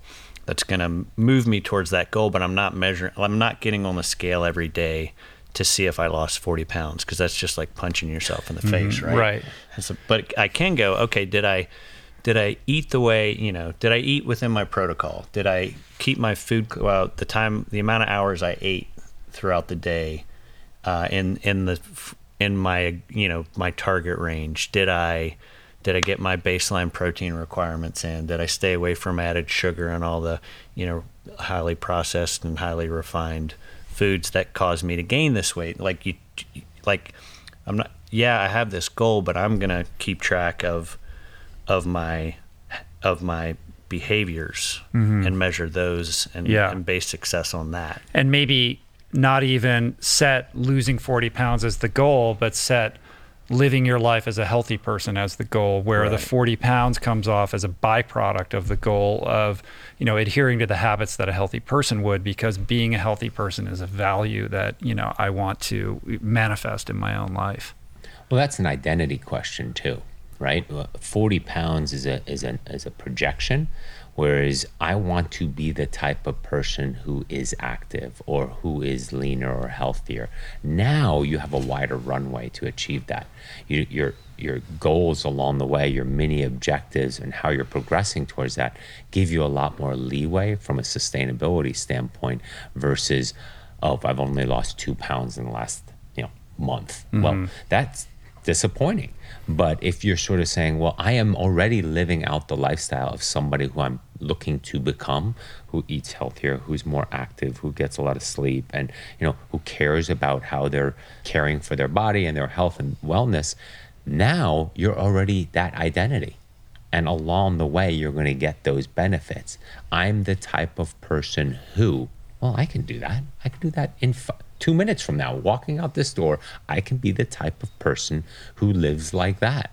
And now it's just, all right, that's already who I am. It's non negotiable. It's an identity of mine. Mm-hmm. And I can be that person. The other thing I always look at is how am I progressing from yesterday? It's those mini steps. Like, I don't, maybe I didn't eat perfectly. Maybe I didn't do that workout, but I thought about it and I took care of myself in other ways. So I'm a little bit better than yesterday. And again, I'm moving towards I'm the type of person who. Because then now we're d- dealing with identity versus judgment. Why do you think most people abandon their New Year's resolutions? because it's it's the end of the year. They're probably eating the worst they eat most, you know, of the Yeah. whole year. They're probably already uh, not Going treating themselves the, with a bunch the- the right self-shame. way. Um, I mean, if if I had to think about, you know, we're as busy as we ever are. It seems like as a family. So, oh, I'm as busy as I'm ever going to be, and I'm going to make this I'm not even going to take time to think about my New Year's resolution and, and actual execution. I'm just going to throw it out there. Mm-hmm. And then, you know, January 1st, you're like, what was it? Yeah, that's It's a weird time too Yeah. because everything in my DNA is telling me to, you know, uh, hibernate and Yes. go under the covers. Like it gets dark early. I don't have the energy that I have in the summertime. Like, you know, we're sort of programmed for this time of year to like slow down and kind of stop doing things. And yet it's the time of year where we have more social obligations and expectations around holidays and social, all this kind of pressure on top of it that that like it's like I don't. This is not the time of the year that I want to do these things, you know. Or throw And- big goals at myself. yeah, right? a big goal. Yeah, like I want to sleep and you Yeah, exactly. gather the chestnuts. I think another interesting thing, and I think about this from the military in general, and I'll just tell a story that maybe will paint the picture. But I would get my new guys from training uh, as a leader, and and I would immediately take my new team guys to the O course that we had access to every day of the year, knowing that they hated the O course because What is they, the O course? The obstacle course, Okay. excuse me. So I'd take them down to the obstacle course, knowing that they probably hated it because every time they'd run it to that point, they were timed and it was a test and they either passed or they failed. And if they passed, maybe they were first and so they loved the O course, but maybe they were last in the whole training group and just and it was just a super stressful thing that when they heard when they saw it on the schedule they were just like oh great i've got to go run the obstacle course and and see how bad i do um, I would take them down there, and I would be like, "All right, uh, everybody, give me your watch, because we're just going to play on the O course. We're not going to do the O course as a timed event." And try to ch- immediately change their aperture on what the O course was, because it was an amazing training opportunity to just I mean, it was just amazing. You're you're in all these different dimensions of moving across ropes and and different planes of of uh, momentum and stuff, and and learning transitions in that environment and stuff was amazing. Uh, people get out of the military. They, so so hey, let me let me take something that you hate about the last little bit of your life and and and change your perception of it. I think a lot of people get out of the military and they are like, man, I spent 20 years having to come in every morning, five days a week or three days a week, and do these stupid runs in formation and call cadence. And then I had to do these stupid push ups, whatever the case may be. So they get out of the military and like, not having to do that anymore. I'm not, you know, and then they, because of some angst they had about something they hated, they r- lose the ability to identify that as part of a healthy life Yeah. maybe in the future. And, and of course, that's catastrophic, as we all know. I think New Year's resolutions are kind of probably the same thing. I mean, it's like, oh, I have to have a New Well, Year's resolution. You bring up a great point, You know? and that's what I was just thinking when you were saying that. Is like, wait, you're forcing a goal into this window where you're not really thinking about a goal. Like if if it comes to you naturally, where you say, "Oh, I want to do that. I want to achieve that outcome," but we put January one and we go, "Okay, I got to think of a goal. I got to think of a New Year's mm-hmm. resolution." It's not natural. It's not your natural rhythm of figuring out a goal. Instead, maybe a short term, like I like to do, who do I want to be on February 1st? Right? That gets me, all right, through the holidays. Or who do I want to be on the, the Q1, uh, Q, when Q1 ends? So that now I'm just thinking for the next 12 weeks versus this whole annual thing where even you have to sit down and think about your year and reflect on your past year. That's overwhelming to me. And I live in the goal space. and it's it's fabricated and It's- exactly. artificial. Like And you feel this pressure, like you have to ha- you have to come up with this. So then, thing. how are you going to Yeah. stick to that? Right? You're not going to stick to that. Now, but if you say, I once again, I want to be in six months somebody who looks like this. Okay, well, that why? Mm-hmm. Well, that's because X, Y, Z. I'm going on vacation. I'd like to look good. It means a lot to me. Whether it it that should be something that means a lot to you or not is a totally different question. It's more if it's important to you, good. Now we have a goal that's important to you. We have a timeline, and we can gradually start moving to it. But this whole forcing a square peg in a round hole just because it's January one, Right. seems like doom for failure in the first sure. place.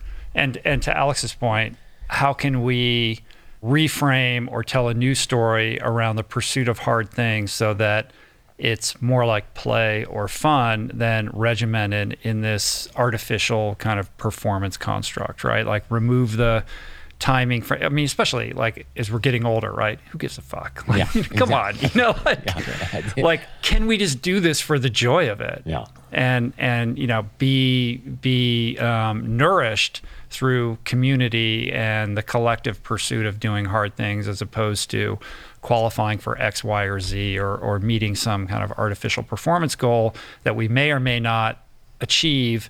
And if we don't, we feel less than about ourselves when honestly it doesn't really matter.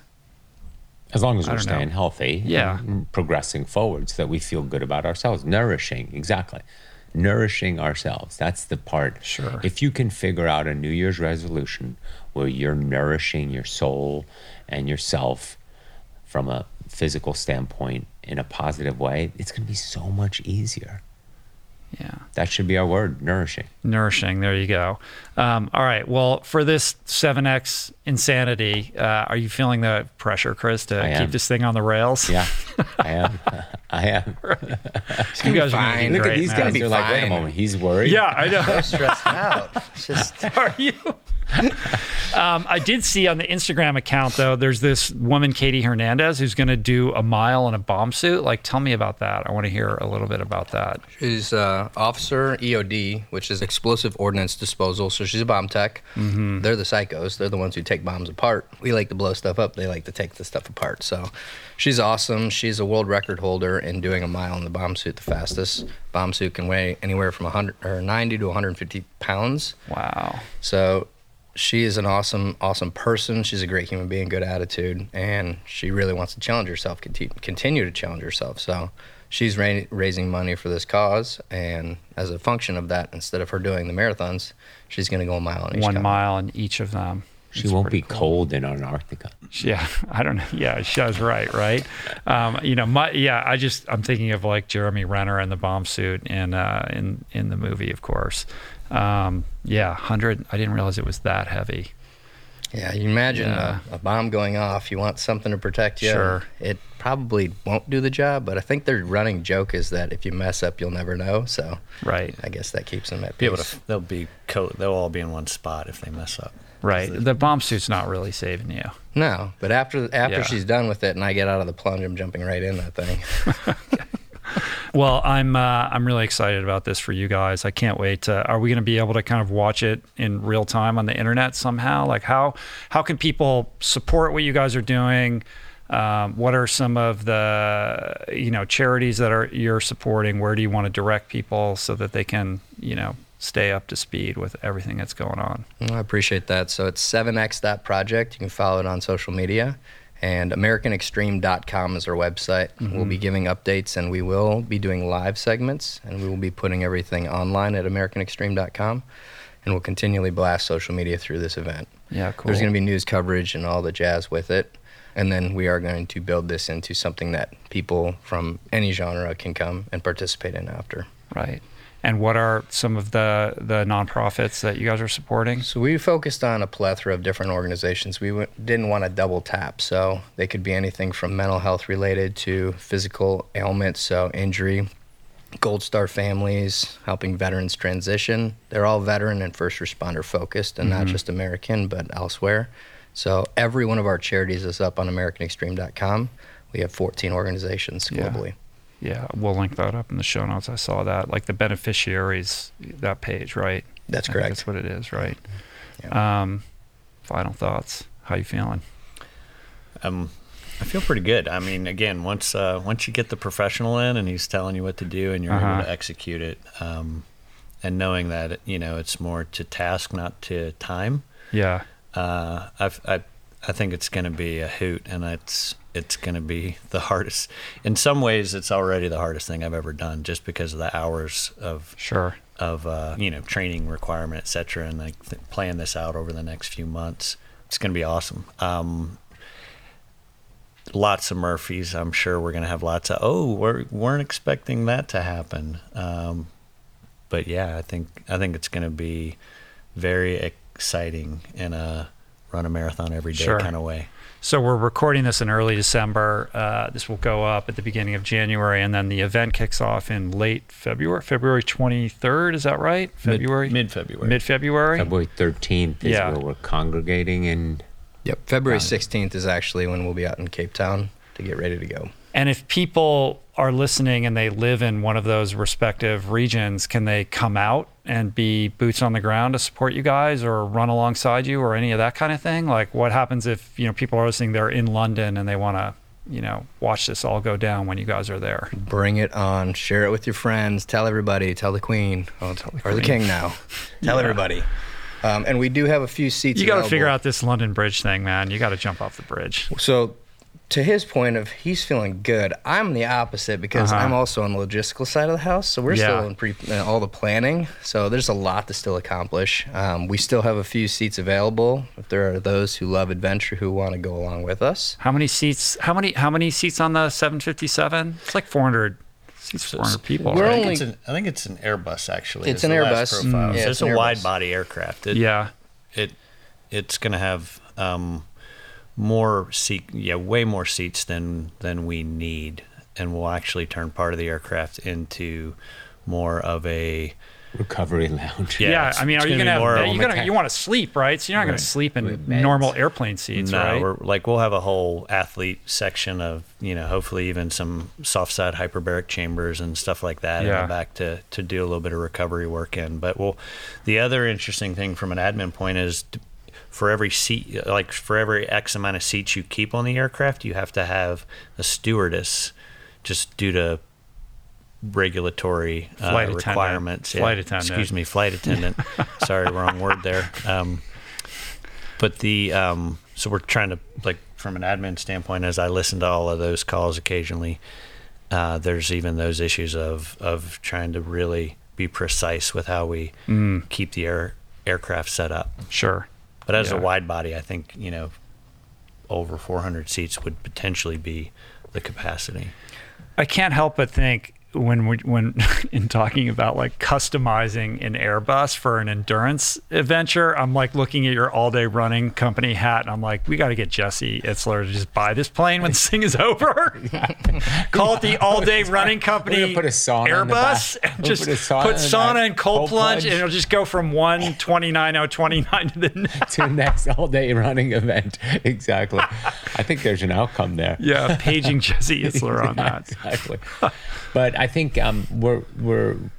th- How many seats do you still have available? We have Not- six, so we're Six. only allowing Six, 30 yeah. right now, and that's and it's a high ticket plan. item. If people are, are if some baller out there is interested in, in contributing and participating in that, uh, they just go they go to the American Extreme website and they Yep. can get information and contact you that way. Yeah, you'll contact me Yeah. directly, and we'll just run you through everything. Yeah. And are you have you met your like sort of fundraising goals just to execute the the adventure or are you still looking to raise some money? I mean, obviously you want to be able to give back to these nonprofits and beneficiaries, right? But Yeah, so we've met the goal for this to actually happen, Mm-hmm. but there's going to be that oh shit effect. So we're still raising capital so that we can cover down on everything. And then how we're spi- uh, splicing this is 100% of the net proceeds from the documentary and the manual that's sold go to these charities in perpetuity. So it'll be that Yeah. everlasting gobstopper for them to continue to fund them. cool. Yeah. Right on, man. Final thoughts, Chris? Well, I've never done something like this before, so I'm pretty. Nobody has. Uh, That's true, but it's uh, I'm doing the scariest thing I've ever done, which is jumping out of a plane. Mm-hmm. It's one of those things where I've always said, you know what, not for me, and uh, so I'm happy to go to the edge of my comfort zone a little bit. But yeah, it's going to be um, an adventure for sure. And final thoughts would be, I just want to get back on boots on the ground in Dallas. Everybody's safe, healthy, had the experience of a lifetime, and then I can sort of exhale. Yeah, cool.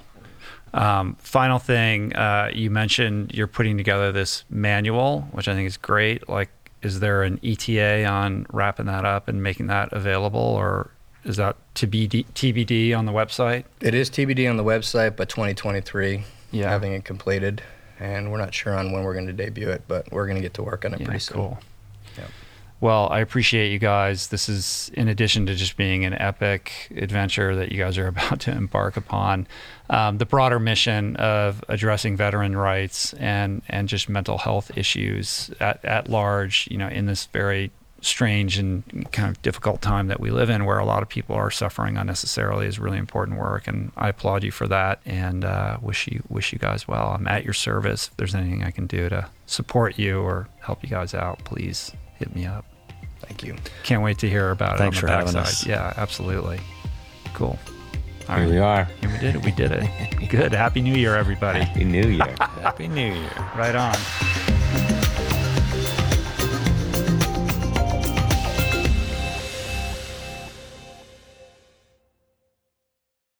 That's it for today. Thank you for listening. I truly hope you enjoyed the conversation. To learn more about today's guest, including links and resources related to everything discussed today, visit the episode page at richroll.com, where you can find the entire podcast archive, as well as podcast merch, my books, Finding Ultra, Voicing Change in the Plant Power Way, as well as the Plant Power Meal Planner at meals.richroll.com. If you'd like to support the podcast, the easiest and most impactful thing you can do is to subscribe to the show on Apple Podcasts, on Spotify, and on YouTube and leave a review and or comment. Supporting the sponsors who support the show is also important and appreciated. And sharing the show or your favorite episode with friends or on social media is, of course, awesome and very helpful. And finally, for podcast updates, special offers on books, the meal planner, and other subjects, please subscribe to our newsletter, which you can find on the footer of any page at richroll.com. Today's show was produced and engineered by Jason Camiolo, with additional audio engineering by Cale Curtis. The video edition of the podcast was created by Blake Curtis with assistance by our creative director, Dan Drake. Portraits by Davy Greenberg and Grayson Wilder. Graphic and social media assets courtesy of Jessica Miranda, Daniel Solis, Dan Drake, and AJ Akpodiete. Thank you, Georgia Whaley, for copywriting and website management. And of course, our theme music was created by Tyler Piatt, Trapper Piatt, and Harry Mathis. Appreciate the love, love the support. See you back here soon. Peace.